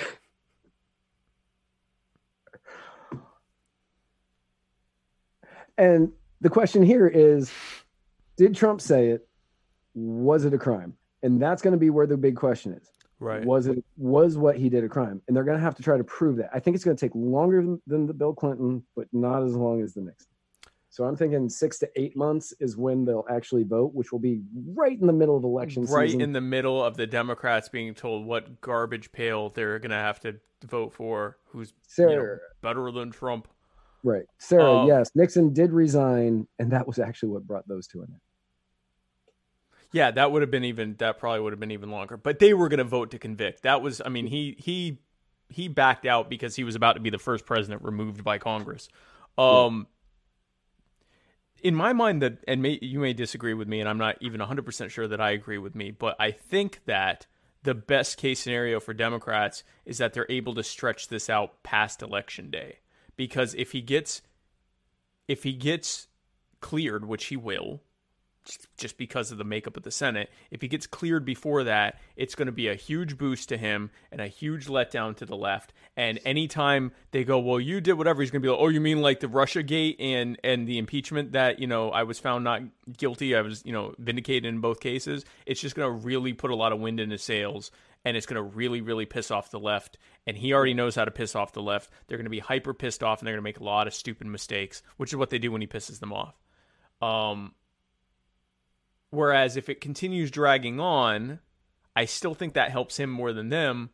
But it also is like, well, you know, we're going to get you. And, you know, guys, we don't even have to do this anymore if we can just get him out of office. Whereas if they if they've already found that he's not guilty, um, that sort of sort of destroys that. So I'm not sure. What do you think would be better that they finish it before or that it just drags on? So honestly, I think that I think that they will try to get it done as quick as possible. They're already talking that they want this like done today. Okay. they they, they want to take it to a vote tomorrow if they can. Um, I don't think they I don't think they'll be able to. No.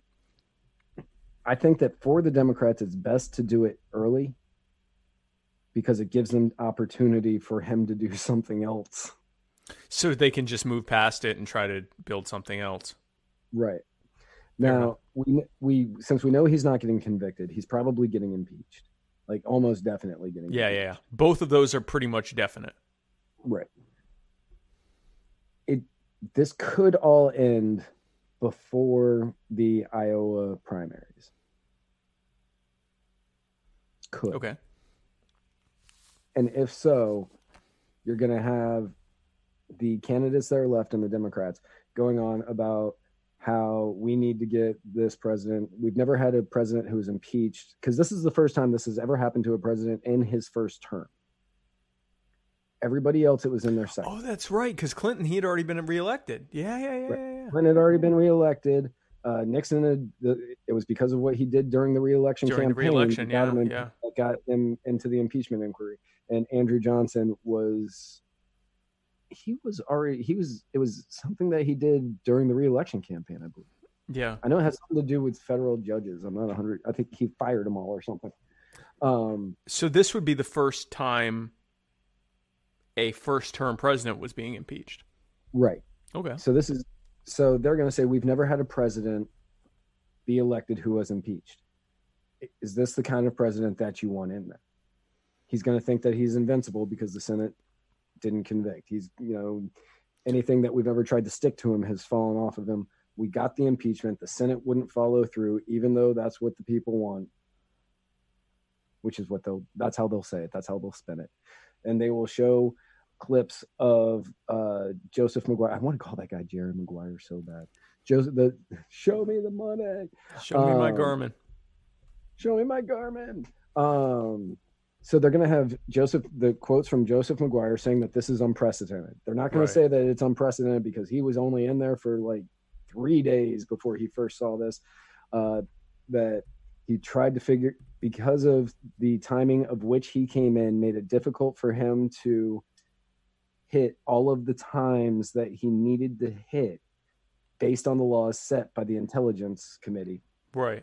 uh, and he's like, "This is all unprecedented. This is all unprecedented." And they're just going to say he finds this to be unprecedented. They're just going to constantly use these these big quotes, these micro quotes from from uh, everybody, and push that we now have a president who has been impeached, who is running for reelection. This is who you don't want. That's going to be the Democrats' new thing moving forward. Right. And his argument will be they found me not guilty. And they found Right. me not guilty for, or I was, you know, as he said, fully exonerated for the Russia thing.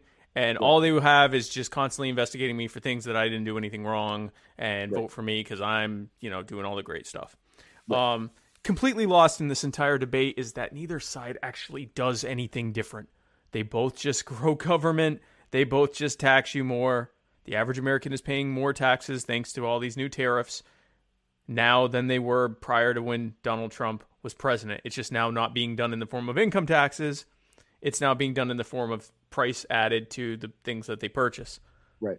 But they're paying more to the government And than they were when he came in. So more taxes, more war. Well, the more war, it's actually the same amount of war. So that hasn't gone up, but no less war.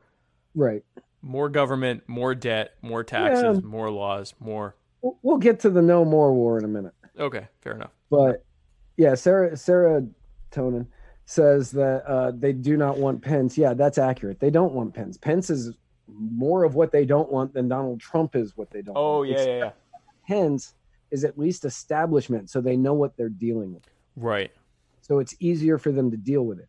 Now, if let's say Donald Trump gets reelected and then they they impeach him and something else comes up and he has to resign, they're I'm pretty certain that they get Pence, even if it's before uh, inauguration day. They do get Pence. I'm not sure I see Pence getting, uh, especially in the wake of Donald Trump resigning. I don't see Pence getting elected president. No, I'm saying if it's after election day, something else comes up. They're like, oh, he Oh, he colluded with Ukraine and Russia, which that makes no sense, but we're going with it because you know So- Russia and Ukraine they got a thing.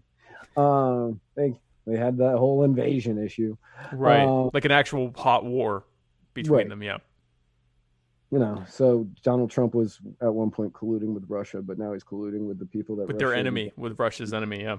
Yeah, it makes sense. So, so you're saying if Um, something comes up that makes him resign after, After November, before January 21st, but assuming he got reelected. assuming he got reelected. So if he got reelected and then resigned, you get essentially four. Yeah, you would get four years of Pence. Yep. Yeah, oh, Pence didn't win an election. even though he didn't win an election, you'd get a full Pence term. Yep. You'd get all of the Pence, not just the tip of the Pence. You'd get the full Pence. Right. You, you're not All just, just getting. You'd We're get not just full, trying out the tip. We're not just the tip. You'd Pence. get full penetration. That's right. So, speaking of penetration, we He's have. so upset about this. Speaking of penetration, hey guys, are you ready to get penetrated by our sponsor and legal analyst? Because Matt was earlier with that thing about his books. So now it's your turn, guys. This is our possible, I think, my favorite segment of Muddied Waters of Freedom, which is, of course, the personal injury attorney, Chris Reynolds, attorney at law, anchor call in moment, which I'm going to leave up because Chris likes that photo so much. and so we got some, uh, we got uh, two questions this week uh, by our our main sponsor and our good friend, who's dear to our hearts. And what? And exclusive legal team. And exclusive legal team and the breaker of our hopes and dreams occasionally. And oh no. um, so prepare. To, so guys, prepare to be penetrated uh, by this first question. God. Personal injury attorney Chris Reynolds here with your Spicer segment we had good old John Spicer, um, the notorious press secretary for treating the journalists like school children, for um, I liked him. going on and on and on about the size of the, the crowds at the inauguration, um, to many other things that he did. Um, great fodder for Saturday Night Live, of course. Um, and he comes out on Dancing with the Stars and looks like a literal clown um, dancing. And I was wondering, is there anyone else in the Trump world that has left Trump world and has so thoroughly debased themselves as Sean Spicer? I'd love some sort of ranking system, maybe like a top five. Thanks. He always wants five things. Chris, does. you He- you're he saw high fidelity one too many times. Like my you're dealing with two recovering drug addicts. Your trust in our ability to withhold short-term memory is commendable. I'm not sure it's realistic. I want to say something before we get into our top 5 He understands how much attention I had to pay today to be able to say everything that I said today. right i mean you're uh, kudos to you for you know giving us these these you know uh brain teasers to keep us you know fresh and sharp especially me i mean i, I need cognitive stuff uh but i so before we get into ranking uh former uh trump embarrassments or current trump embarrassments i have something to say about sean spicer and about the continued abomination that is the way Latin dance is treated on Dancing with the Stars. Matt also uh, believes very strongly in this, but I'll be the one uh, speaking about it. Um, so the thing with so, and maybe this is true of other dance forms as well. I don't know. I am a salsero, y el bachatero, and I I love If the anybody wants to see a video of Spike dancing, message me, and I will send you one. Is it actually a d- clip of me dancing, or is it like my head on it? Okay, good. I'm a, I'm No, a, it is I consider myself a good salsa dancer. You are. I mean, you can dance much better than I can. I don't know if that makes you a good salsa dancer, but I know it makes you a lot better than I am. And there have been many a women that I have shown that to, who have said Spike has very good feet work, and I think that's a good thing. Thank you. I try. I try to have good lines. But so Dancing with the Stars again, maybe they do this with the other dances as well. Every time they go and dancing the salsa and people will share it with me cuz I don't watch Dancing with the Stars. I don't watch much TV at all. But people will share it with me and go, "Oh, you do salsa. What do you think of Lou Diamond Phillips or Sean Spicer or frickin' what was the last one? Oh, Morris Chestnut. What do you think of this Morris Chestnut salsa routine? And I look at it. Actually, I don't think Morris Chestnut was Dancing with the Stars, but regardless, it's the same thing. They go and they're not really doing salsa steps, and they're just basically it's a professional pretending that the stars tossing them around. It's just not good. It's really, really not good. They almost never use actual salsa music. They use like some Beyonce abomination. And it's just, it's not good. And that is an embarrassment. And that is the first rant you'll hear from Spike. That is number one. Number two is coming later. Number two, any minute now. Number one is whatever I just said. Matt? So uh, Chris Reynolds says he's negotiating. He'll settle for three. Okay. So Sean Spicer, The thing I said. Sure, he he went he went on Dancing with the Stars. He got upset apparently, thanks to my legal counsel. Uh, he got upset because he felt as though that he got poor scores because he's conservative. I'm not sure how Dancing with the Stars works, but He was a Um, terrible. Well, it's people vote in. They call in and they they do the vote texting thing. but I mean, you had that Palin kid a couple of years ago who everybody was voting for her because she was conservative. So his argument there isn't good. But she also was like, he said, he said he was a garbage dancer. But I, don't watch it, man. He and Chris Kattan can do their dance off at which one was worse. Now, and in Chris Kattan's defense, he has like a neck injury. Sean Spicer just dances like that. Chris Kattan that used to be on SNL. Uh huh. Yeah, he was on I think one episode. He was the first. What's that? Corky Romano. Corky Romano, the guy that did this, can't do that anymore. By the way, um, he uh, he broke his neck uh, in a in a um, uh, taping something. Had a had surgery to try to fix it. Didn't want to tell people he was uh, bad off, and uh, ended up having really really like he was almost paralyzed. Uh, it's a it's a wonder that he can walk. It's, fun fact: when I fled about this time last year, when I fled Hurricane Florence, Chris Kattan stayed in the same hotel as me and uh, had something like a nervous breakdown at the pool. And I didn't have my phone. So Sean times, Spicer.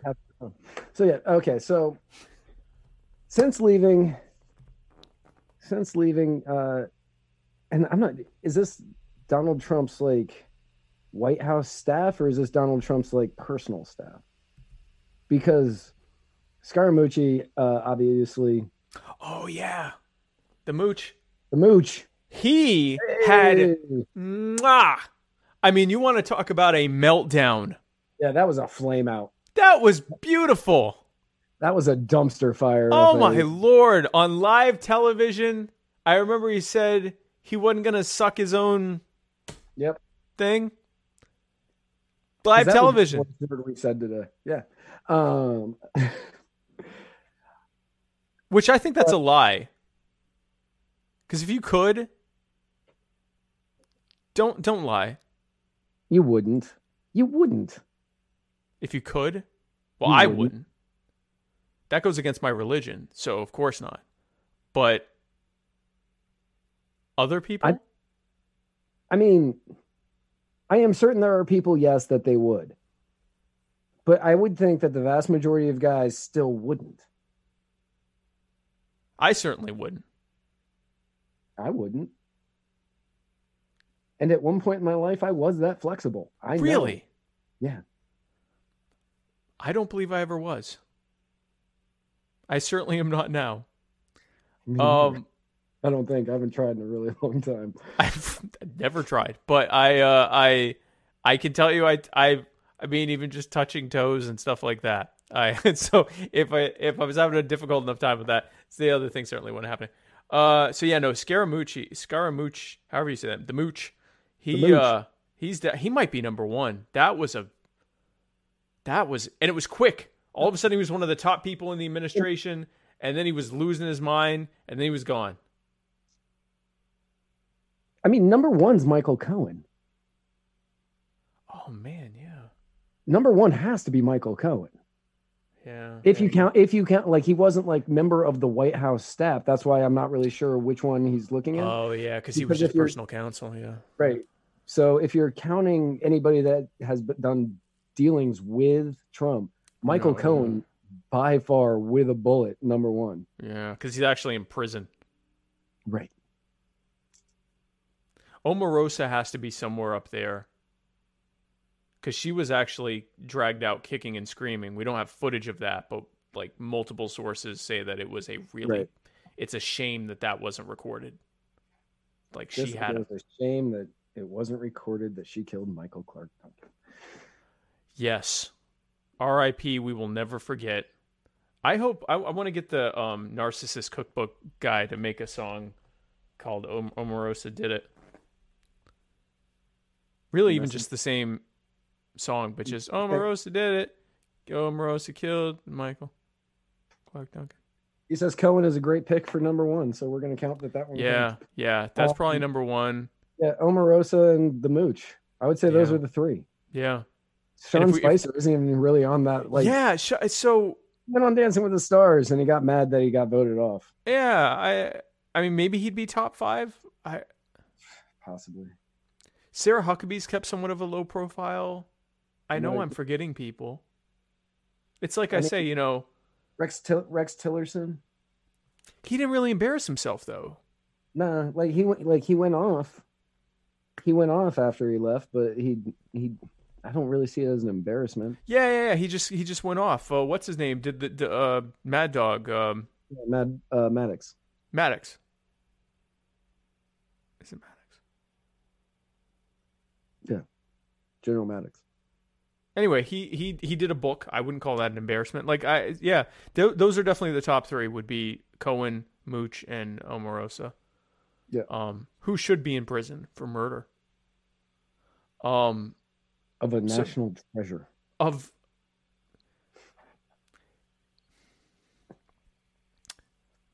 one of the best people to ever live.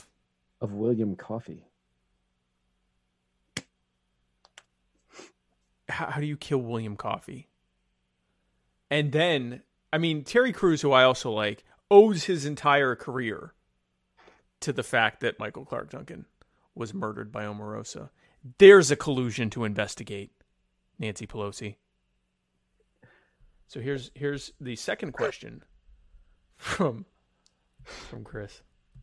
Personal injury attorney Chris Reynolds here with Trump Time. Recently, there have been some uh, issues going on over there with good old Iran. We've got uh, Jared Kushner over there um, without any sort of adult supervision, without any security clearance, uh, figuring out how to make peace in the Middle East. Um, seems like he might have outsourced it to Saudi Arabia.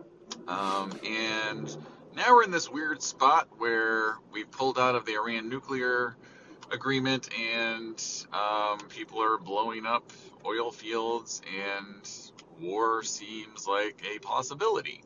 Um, and now it seems like President Trump is saying that Saudi Arabia is kind of calling the shots on whether or not we're going to go to war. Yeah. So I'd love your guys' thoughts on uh, that whole situation. Thanks. So This is the absolute best segue we've ever had into our next set of notes. yes. Yes. So, so thank you, Chris, for that awesome segue into what was actually the next thing in the notes. Yes. So, um, yeah, Jared Jared Kushner, oh, little J Rod, Oh, Jay Jay Rizzy. J Kush, um, MC J Kush, um, he's like Matisyahu, but not talented. Uh, or yeah, or anything. He's without any of the charm or talent. It's just it's just the Jewish scrawny part right, he's just of Matisyahu. all Jewish. Jay Kush. Um, Jay Kush. Um, so yeah, he's been over in Iran doing doing the diplomat thing, which is Right. just a bizarre. Um, which is just bizarre. Uh, and everything in the uh, Middle East has, I would say, destabilized. But has it ever been stable? it, it it's it, this is no and this is the at least not in you know since the Sykes-Picot agreement I mean ever since the European powers started you know carving out chess pieces chessboard blocks in as the Middle East and saying oh this is a country we just created uh among what was before that actual like tribal and uh uh, uh ethnicity lines um no, it hasn't been stable in our lifetimes or even our grandparents' lifetimes. Um, Saudi Arabia is calling the shots to the point where Trump actually tweeted, and we, we, we covered this last week, uh, where he tweeted, you know, we're basically, essentially, we're waiting on confirmation from the Saudis. Confirmation of what? Of what they want you to do. Or as Tulsi said, you being Saudi Arabia's bitch. Justin Amash said something similar, but just without. He didn't say bitch. He didn't say bitch. He said Jay Kush is Saudi bitch. Right. I'm now, the uh, Pentagon recently has approved deployment of U.S. forces to Saudi Arabia, which will be primarily focused on air and missile defense. You know how pretty much all wars are. Exactly. That was the like. Oh, it's not offensive. It's just air resources. That's all of our wars now. Like, when was the last time you saw a a lot of I mean it's been several years now that we've seen lots of ground movement with US forces. They use foreign forces for that. Like more like local, you know, forces for that and they do the air support and the drone bombing and all of that stuff. So, yeah, that would be offensive. So uh, Angela Merkel of Germany, uh, the, the, the Macron of France, and the soon-to-be ousted Boris of the UK uh, all blame Iran for the attacks, and Iran says, "No, that wasn't us, dog. No. Um, that also wasn't us that took the British steamer oiled tanker. wasn't us either. Uh, and we definitely didn't fire anything at your drones that where you were flying in our." or- or Well, we- so- we did we did fly we did fire things at your drones that you flew into our airspace. Into our airspace and I thought they did claim the the British thing too, no? Did they? I didn't think they did. I thought they I had could, said that. I could be wrong. Yeah, I don't remember on that, but I, I don't believe Iran doesn't want a war. Right. They want nukes, and they can't say that they want nukes, but they want nukes for the same reason any reasonable government leader would want nukes. So that Yeah. this that's going on right now can never happen again. Right. The The US You may want an AR-15 in your home. Pretty much. And the same reason that nuclear powers don't give up their nukes. For all their talk about nuclear disarmament, they never talk about them getting nuclear disarmamented. And it's because no one wants to bomb a nuclear power because it could go nuclear. So you just sort of leave them alone. You get into, you know, political chess piece stuff. You get into, uh, you know, economic fighting and, and, and that kind of stuff. And you fight proxy battles in other countries, but you don't actually attack that country. So we had a Cold War with Russia, which, if you looked at World War One and World War Two, if the powers, the belligerents in what was essentially World War Three, the Cold War, hadn't had nuclear weapons, it would have been a really bad hot war because that's how wars used to be fought. Millions of people would be killed. Nukes changed all that because if you go super hot, it's not just millions of people die, it's billions of people die. It's maybe everyone dies because you have created a nuclear winter and enough sunlight can't get in and we all freeze to death. Or we all die a few years later of radiation poisoning. None of these are good options. That's why I would want a nuke. And I've said this before. If I were the head of state of a, of a small country, I would immediately announce that I'm starting a nuclear program. I would continue that nuclear program and I would negotiate with bigger powers for concessions to end that nuclear program. And the very second I got those concessions, I would announce that we now had nuclear weapons. And then I'd go about my day. Because what are they going to do then? It's why North Korea is doing it. It's why Iran's doing it. It's why Israel did it, and no one gets to say that they have nukes, but they do. It's why Saudi Arabia is probably going to do it eventually, because then people leave them the hell alone. Yep. But they don't want war. uh, in front of the UN over the last few days, where so much happened. Trump uh, slams the bloodlust regime of Iran in front of the UN. That is irony. Right. Yeah. As we then send troops there to kill people. Now, personally, The bloodlust of Iran, who is currently has zero wars that they are prosecuting, right. to our what six or four or five now? What where, what are we at right now? More than zero. More, yeah, more than more than three. Right. Um, and personally, I just have to say that uh, I really just wish that the people of the Middle East would give us back our freedoms and our liberties, Really?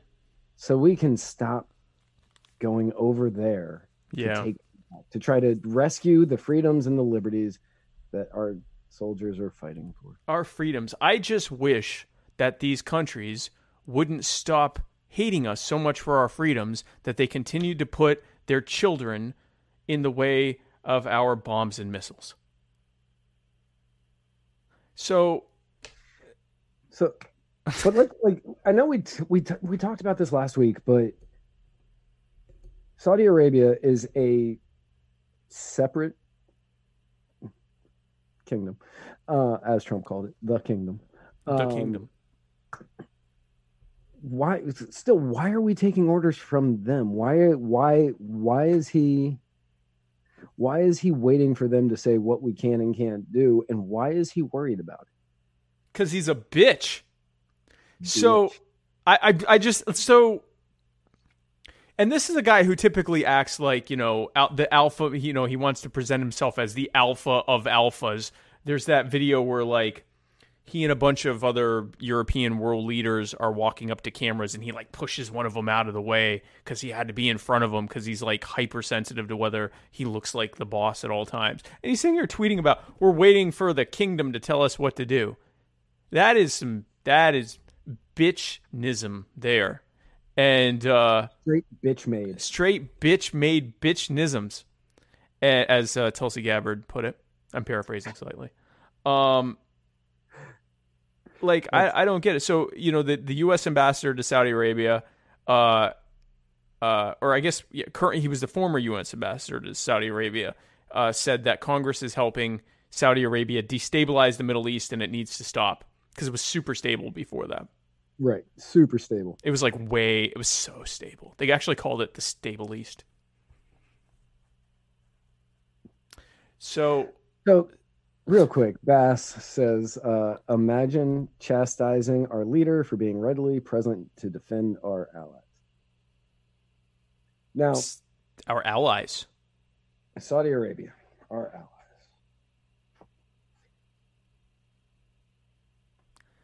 So, our our, allies. our ally in question here um, is uh, the one who uh, is the largest financer of radical Islamic groups, Wahhabist groups like Al Qaeda. Uh, uh, uh, I, I'm not sure about with ISIS, but definitely with Al Qaeda, with uh, many other radical Islamic groups. And not just the groups themselves, but Saudi Arabia is the main sponsor of the Wahhabist school of Islamic jurisprudence. So prior to the era of of the U.S.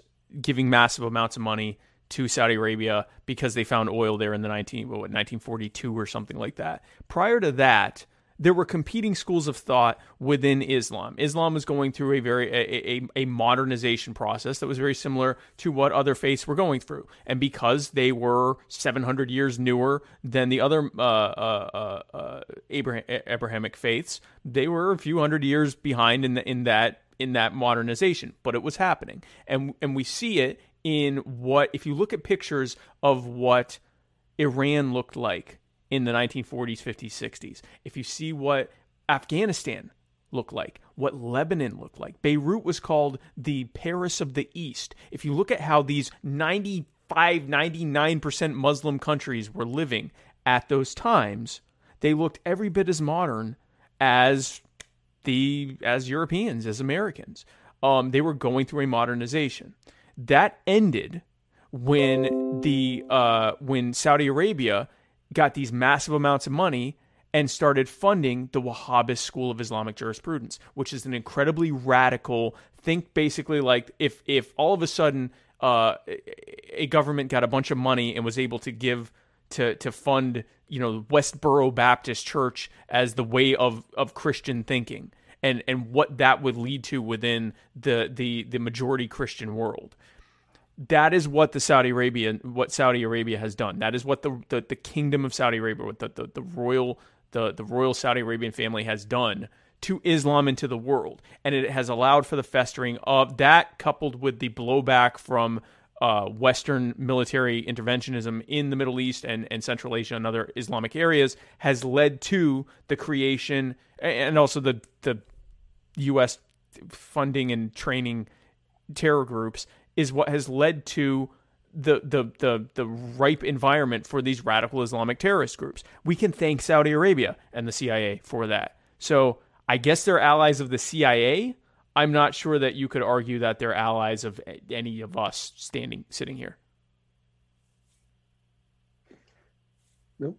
also responsible for a huge genocide going on right now in Yemen. In Yemen. we are currently giving them the weapons to do. So, so again, if you're arguing that they are allies of the U.S. military intelligence industrial complex, sure, but I wouldn't call that complex an ally of us. We have to fund them, but I'm not sure we'd call that an ally. They're certainly not making us safer or more free. Ally to the government, sure, I guess so, but uh, I mean, they are why 9/11 happened. They created the movement. They created the, the the the groundwork for it to happen. They demanded that we come over to protect them, which is what helped spark the the the massive uh, influx of people into Al Qaeda in the first place. Was U.S. occupation of this the Muslim holy lands like Mecca and Medina. Even though U.S. troops weren't there, they were in the country that had Mecca and Medina. That led to Al Qaeda going from being a bit player to the main terror group. Um, what was it? Nine out of the nineteen out of the twenty-one hijackers on 9-11 were Saudi uh, citizens. Um, I mean, yeah, our allies, sure. I guess that they're the the CIA's allies. I, I'm sure. I guess. Sure. So, speaking of horrific, stupid things happening at the UN, if you missed our intro, be sure to listen to the intro again to this this episode because we, we we we did a nice thing for us for everybody.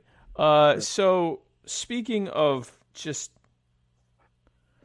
unstable stuff happening at the UN, uh, Greta Thunberg, who is a 16 year old who has some strong opinions that her parents said to her, um, was at the UN and then also, I guess, at some point testified to Congress and then uh, and then uh, recorded her hit that we uh, that we had on the intro. Um, She had- She had the meeting. Chris Riddles, oh no. Um, she also had the meeting with Obama. She she is becoming just a uh, huge player in the political world at the sweet young age of sixteen. Right. So so she she wants to talk about climate change with Obama. So I'm sure they talked about the the the uh, climate impact of Obama dropping something like hundred thousand bombs in just uh, his last year in office. Um, I'm sure that came up. Uh, but he she is uh, she is here to tell us that uh, we have stolen her dreams, her childhood, and her future uh, because she is uh, because the uh, uh, I guess we used s- straws. No, that's not her thing. She doesn't care about the straws. She cares no, about she doesn't care about the straws. She global. I'm, I'm sure she does. I'm sure she has very strong opinions about plastic straws, even though Right. something like 70% of the garbage patch is Japanese and Chinese fishing nets. But whatever. It's definitely the straws in South Carolina that's contributing to the Pacific garbage patch. Anyway, so she's really upset about climate change, guys. The climate's changing. And uh, it is definitely it's changing and um, she's not happy. Um, of course, the problem is people making money and providing for their families uh, and not wanting to have their quality of life destroyed. Um, it is not happening because of the near tripling of carbon output by China alone, which was already the largest polluter on Earth. Uh, it was not because of India more than doubling, almost tripling as well, their carbon output. They're the second largest um, polluter. It's not the fact that something like 80% of the carbon output that's happening right now is just India, China, and Brazil. It's definitely not that. It's not that the the pollution that's happening is mostly in areas that are rapidly industrializing uh, and are not using cleaner forms of energy like nuclear. They're switching instead to the cheaper fossil fuels. Uh, it is not that the air quality in Afri- in uh, most of sub-Saharan Africa is at crisis level at all times because thanks to the fact that they have been forced into uh, not using nuclear and other forms of energy, most families are burning manure for heat, uh, which greatly contributes to uh, localized pollution as well as climate change. If you thought not cow any of that. farts were bad, and What's that? Cow farts, if you thought cow farts were bad and that cow farts needed to be taxed, Imagine burning cow burning- poop. right? Yeah. So, and then imagine doing that in your house and then wondering why it stunk. So, she's not mad about that. She's mad about mostly Western people enjoying their lives. There's actually a photo, I wish I had it, of her doing what she's mad at people doing. She's like in a tr- on a train eating all these different foods that have been packaged, shipped from all over the world wasn't concerned about the carbon footprint at that moment because gosh darn it she wanted a banana Yep. and, And- uh go ahead And since she did her UN appearance, you see all of the theories that you know she's with uh, Antifa and that she's a George Soros uh, plant, Plant, yeah. and all of these things. None of that matters. None of that matters. Uh, even if it's true, it Right. doesn't matter. it really doesn't It really doesn't. None of that makes a difference in this world. No. And what does matter is she's out there and she's promoting. It's not that she's promoting that we need to like take care of the environment because okay, sure, why not? It's the way she wants to do it. It's the way that she wants to do it. It's what she wants enacted in order to do it. And she wants everybody in the West to pay more money, to pay more taxes, to give up more of their income to ensure that things start turning around, I guess is the best way to put that. right There is no way, there's no guarantee that the countries like India, China, what was the other one? uh it's it's so they call them the bric countries brazil russia india and china but almost all of it is india and china most of it is just china Yeah.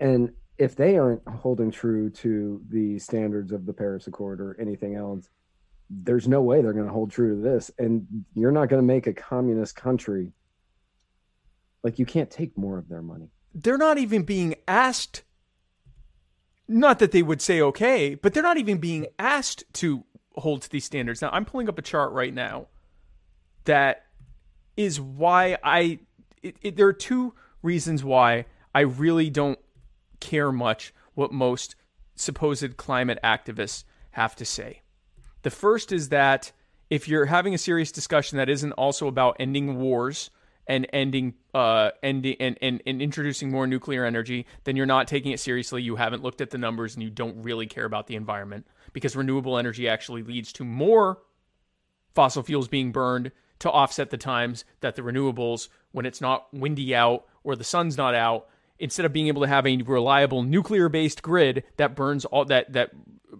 meets your energy needs all the time, if you're relying on renewables, which had to use fossil fuels to be created, the machinery and so forth, on their off time, you have more fossil fuels being burnt. So that doesn't help. The other reason is this chart. In the last 20 years, the US and Europe have seen a net decline of carbon of car, of fossil fuels, of of of of uh, greenhouse gases, carbon emissions. Other countries outside of the US and Europe have seen a 53% increase. China has seen a more than tripling. They've gone up more than 200%. And India has seen an almost tripling. They've gone up 100 and, and because this is plus 208%. So they're 308% higher. India is 255% higher. Other countries are 53% higher. I think I'm wrong about that. Yes. Yes. So China has more than doubled. India has almost doubled. Other countries have gone up over 50%. The US and Europe, the countries she's suing now, have gone down. And their share is already not all that high. So if she's not talking to China and India, and I don't blame her for talking to China and India because she doesn't know what she's talking about.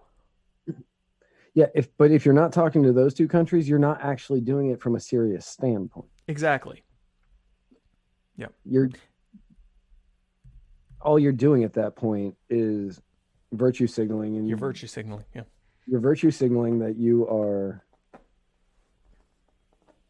you're virtue signaling about climate and you're only hitting the people that will listen you're not india and china they're not going to listen to you on this they don't No, care They don't care. They don't care. India, and it's not because they're terrible people. We come from an incredibly privileged standpoint where you can be poor and still have your needs met. Your basic needs, your food, your basic housing, and things like that. They will starve. They don't care about your feelings when it comes to the environment because the alternative is that they will die. There are over a billion of them in each of those countries. They are poorer than us and they need to make money so that they don't face starvation. They're finally seeing something that looks like a middle class. They don't give a crap. They don't give a crap. If you tell them the environment's going to go to hell in 20, 30 years if you don't stop, they're going to say we're all going to die before that if we don't if we don't continue. So if you're not presenting them with options that allow them to continue to grow economically, like nuclear, if you don't present them with those options, nothing's going to change. And again, this is assuming the worst of the climate uh, uh, climate activist rhetoric being true. Assuming it's true, you've been doing it all wrong, and stop it. sarah, sarah brings up a good point uh, india doesn't eat cows so the methane gas coming out of there Yeah, they let the the cows fart all over the place.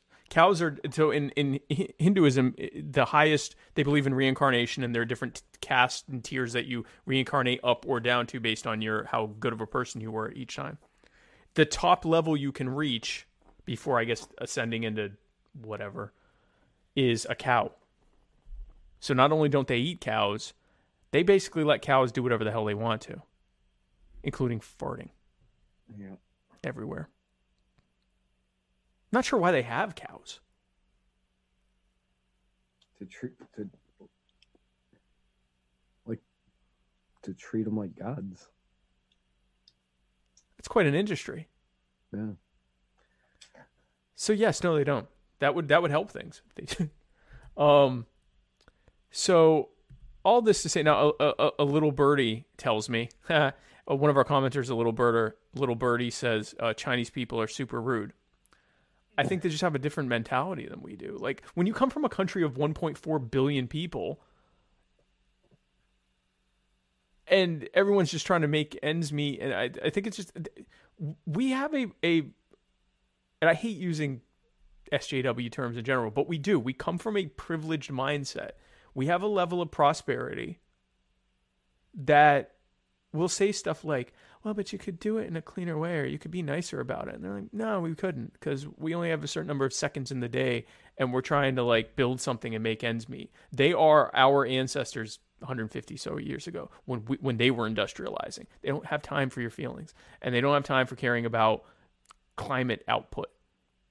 Not for something 20 30 40 however many years from now. So you know greta i i, I guess i appreciate the fact that you care about something but you, you're looking at the wrong people to get upset at. And uh good luck doing that shtick in in the countries where it actually matters i wish you luck that's not what in what's in the notes but i wish you luck yeah that's definitely not what's that's definitely not what's in the notes but i wish you luck I think I did a good job with that. You did. You did. You you followed the instructions on that. I did follow the instructions. Listen, I don't. I don't. So I, I've I've conversed with Matt, expressing some of my frustrations about this girl, but it's really not this girl. It's the fact that people keep trotting out children, and she's 16, so she's not you know a five year old, but they're trotting out youths to talk about important policy things, which is fine. If a 16, 17, 18 year old has a lot of stuff to say, great. I just had TJ Roberts on my show. He's 20. He's been doing this since he was like 18. But you can't then, when people maybe go a little too far and mock them, as we mock people in, in, in socio political discussions and go, well, they're just kids. That kid chose to be the figurehead of an entire global movement. Or David Hogg, he was the figurehead of a national movement. You don't then get to go, oh, I'm just a kid. Oh, don't hurt me. Don't make fun of a kid. Don't make fun of me. I'm just a kid. Why are you like Making- you're picking fights with Trump on Twitter? Right, making fun of a kid for the way that they look or because they have Asperger's or whatever. Like that or whatever. Yeah, that's that- terrible. that's awful. Don't do that. Yeah, yeah. But don't do it. fun of their ideas and telling them that they're just ridiculous. That's fine. Do that all day long. If they're willing to put it out there, make fun of it. Yeah. Make Yeah. fun of it. Make them question their. Make them have to defend it. And if it's anything wrong. else, if no, if nothing else, it will make them better at arguing their points. And it might make them reconsider if they want to do this right now. Because it's one thing for if i get up and i mean if you're a kid and you're getting up and saying you know i want to end gang violence let's try to talk and end gang violence you know don't attack the kid right? But like if a kid gets up and starts pushing not only pushing policy prescriptions but is getting in people's faces. And, and david hogg did the same thing accusing adults of ruining their lives. And you know i mean Ho- hogg was i mean he was picking fights with people like picking online arguments with people. But then when they'd argue back "Ah, I'm kid. oh." don't do that. I'm a, I'm a kid. oh i'm just a kitty. I'm just oh, i'm just here on my bike. Leave me alone. It, it's one or the other. And and and meanwhile it's wrong to make you know I hate when people, you know, they start with, "Oh, you know, Trump's orange." Okay, he's orange. Did that help you? Like, I think it's stupid in general, It- regardless of age or whatever. Picking on, you know, ad hominem, quid pro quid pro quo. Ad hominem is the tool of someone that doesn't have a real argument, and so in general, I just don't like it. But that doesn't change because of their age. And and again, knowing that in political spheres that some people will insult you because of your looks or your the way you talk or whatever. Why would you put a kid in that? Unless it's because you want to cha- you want to silence people actually challenging what they have to say and just going, "Oh, it's the truth from the mouth of children." But also don't dare challenge anything they're saying. From the So- mouth of babes. For the mouth of babes. That comes the truth. Very obviously coached in what to say and how to say it. yeah it's it's just it's not good. And again if she wants to do this great. Do it where it matters. Don't be like the adults behind you who just uselessly virtue signal and try to turn this into a partisan thing to score partisan points. If this is something that is an existential threat to all of us why are you making this partisan like why would that even matter anyway so that is that is my thought on that. So don't do that. So don't do it. You know, uh, last week we were talking about how it was the beginning of fall this week, Yeah. And we were going to go from being sweet summer boys to sweet autumn boys, Adorable autumn boys. adorable autumn boys. Yeah. And I was waiting to see if you were going to bust out your sweater vest like you said you were going to do. Yeah. Crap. I don't. I left it in my car. I No, I I have I I don't have my I I'll have to get my sweater vest. I got a scarf, so I could be like extra hipster. That would be appropriate. I can Right. probably get a little pumpkin and put it put it here. Yours is probably better because you have an actual desk in front of you, so it'd probably be better if you do the pumpkin. But I will do. Oh, you actually have a scarf right there. Oh wow. Yeah, So- yeah, no, I had it sitting right here. I don't have a. Yeah. Yeah, I don't have any. I don't have any. Because if you were wearing the sweater vest, I was going to wear the scarf. But I'm glad you didn't, because this room gets really hot during. Cause so guys, it's autumn, but we're both in the south. I'm in I'm in Myrtle Beach and he's in Florida. So like it's still hot here. I went to the beach yesterday and I waited till it was a little like later so I wouldn't get so hot. Like it's hot. It's hot. It's, still hot. summer here. Like it's still su- I'm still a sweet summer boy. I'm a sweet summer boy until well into October. You know, In, in in which case this year I'm probably I'm fleeing. So I'm going closer to the equator this year. I can't do it. I don't want to do the cold. I don't want sweet summer boy to ever end. Well, you better go more south than here then. Yeah, no, I'll have to like hit. So we have family in Barbados, so I may just go there for like nice. a year. International Jew. I will. Uh, Yeah, I'll be an international. I'll be a. I'll be a, a West Indies Jew. Yes, you will. That'll be nice. So, I don't have an episode. Well, this is Thursday. This is Thursday. Yeah, our next show is on Tuesday. So our next show is on Tuesday. So tune in next week for uh, the Muddy Waters of Freedom with me and Matt Wright, and then uh, on Wednesday, I believe that I will be having an episode of My Fellow Americans with uh, my guest John Phillips Jr. He is the running mate to Kim Ruff. They are running for president and vice president for the Libertarian Party nomination. Uh, Nick Sarwark voting for Bill Weld.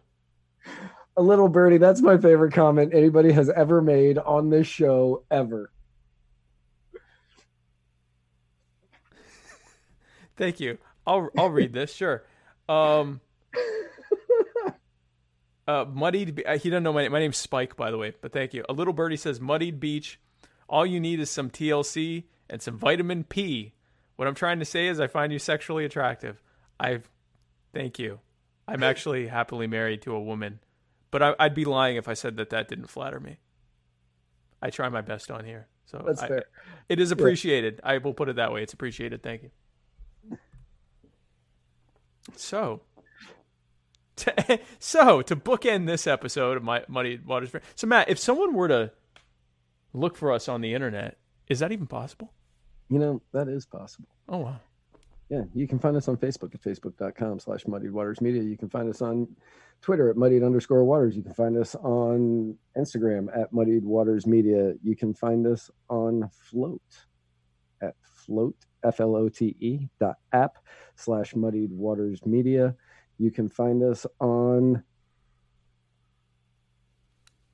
YouTube at youtube.com slash muddied waters media and you can find this and every episode at muddiedwatersmedia.com And we are like, I mean, except for Pinterest, we're pretty much on everything.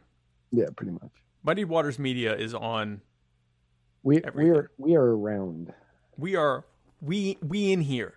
we are we are definitely not on tumblr We are not on Tumblr. no I don't even want to try to learn Tumblr. We we should get on Reddit. We should get on reddit but we, We are definitely not on tumblr because when i was signing us up for a tumblr account i made the age too young because i just kind of made up an age and they said no there and we're we are banned from tumblr We are banned from Tumblr for our age. I like that. for I like being carded. four- for the next 14 years we are banned from tumblr I like being carded, and I like that I'm banned from Twitter until I'm in my 50s. Oh, 40s. Um, no, 50s. Oh my God, I'm old. So, guys, thanks again for tuning in. We will see you next Tuesday at our regular time. And where we're going, we don't need roads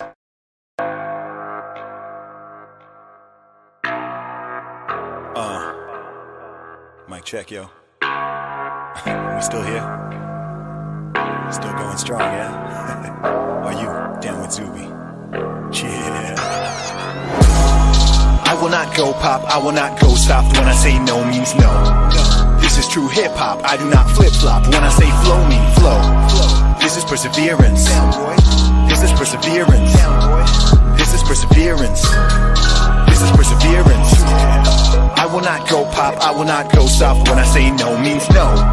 This is true hip hop, I do not flip flop when I say flow mean flow. This is perseverance. This is perseverance. This is perseverance. This is perseverance. Uh, this is perseverance. I've been on the rhyme since I made a first appearance. I've been on the grind, never waited for the clearance. Life is all the time, so I'm gonna live it fearless. Yeah, and people gonna hear this. Made a little name with a vision and coherence. Never been a lame, now I'm closer to a genius. Knowledge in my brain, chalk it up to the experience. Still, I'm not rich, but at least I ain't broke. Never sell dreams, cause I'd rather sell hope. People so lost in the mirrors and the smoke, think I'd be a realer bloke if I said I sold dope. Nope. But my fans will tell you that I'm awesome. Awesome. I started selling and they bought them. Bought them. I told them get them and I got them. So if you want dope bars, that's not a problem. It's time to put the needles on the wax. Rock hard like I got the Beatles in the back. Go soft, make it easy living off the map, or I can go hard like a freaking cheetah on the track. I'm grinding from a zero to a stack. And I'm talking about De Niro getting jacked. If Wakanda needs a new king, I'ma go hard to be the leader of the pack. A needle in a stack, and I'm feeling to attack. Not a baller, no T'Challa, but a hero and I'm black. I'm an eagle to a rat, rebel demon on a track. I'm a scholar and a brawler, you don't feel it if you're whack. You're always talking evil in your rap, and I'm trying to put my meanings on the map. I gave you 12 rules for life and kept my room clean. I'm the Jordan Peterson of rap. I will not go pop, I will not go soft when I say no means no. This is true hip hop, I do not flip flop when I say flow mean flow. This is perseverance. This is perseverance. This is perseverance. This is perseverance. I will not go pop, I will not go soft when I say no means no. This is true hip hop, I do not flip flop when I say flow mean flow. This is perseverance. This is perseverance. This is perseverance. This is perseverance. And I believe what I prophesize, so I don't apologize. Unless I do wrong, I don't bow to the mob, I don't live to antagonize. But they say I'm too outspoken. They wonder if I'm joking. Look, a little bit is jest, but I say what I feel, man. I'm real and I'm open. Trust in God, but I live in the physical. Selfish thoughts, but I give in the lyrical. Thought cops hot want my speech to be criminal. Lies get fought when I speak the political. I am not left wing, I am not right wing. I just know all these things I know. Yeah. You cannot label me, you can't put shame on me. When I say go means go. Fresh, I step into the premises, kick dope rhymes, and they love how I'm expressing it. Hop online and reply to all the messages. Gotta spend time, and I'm grateful that you cherish it. Don't talk crap, no, I'd rather be irrelevant. Can't play dumb, people know that I'm intelligent. See me up late night, big beard, in. 12 years deep now, I'm flowing like a veteran. Dudes show love, now I'm moving up in eminence. Girls show love, cause they're feeling all the pleasantness. Got huge dreams, I can never be a pessimist. Too much love, I can never be a feminist. Girl, stop looking all incredulous. I am not a bad man, I am not your nemesis. Always had a mega drive, take it back to Genesis. Worked so hard, time to reap a couple benefits. Yeah, I will not go pop, I will not go soft when I say no means no. This is true hip hop, I do not flip flop when I say flow mean flow. This is perseverance. This is perseverance. This is perseverance. This is perseverance. I will not go pop, I will not go soft. When I say no means no. This is true hip hop, I do not flip flop. When I say flow, means flow. This is perseverance. This is perseverance. This is perseverance. This is perseverance.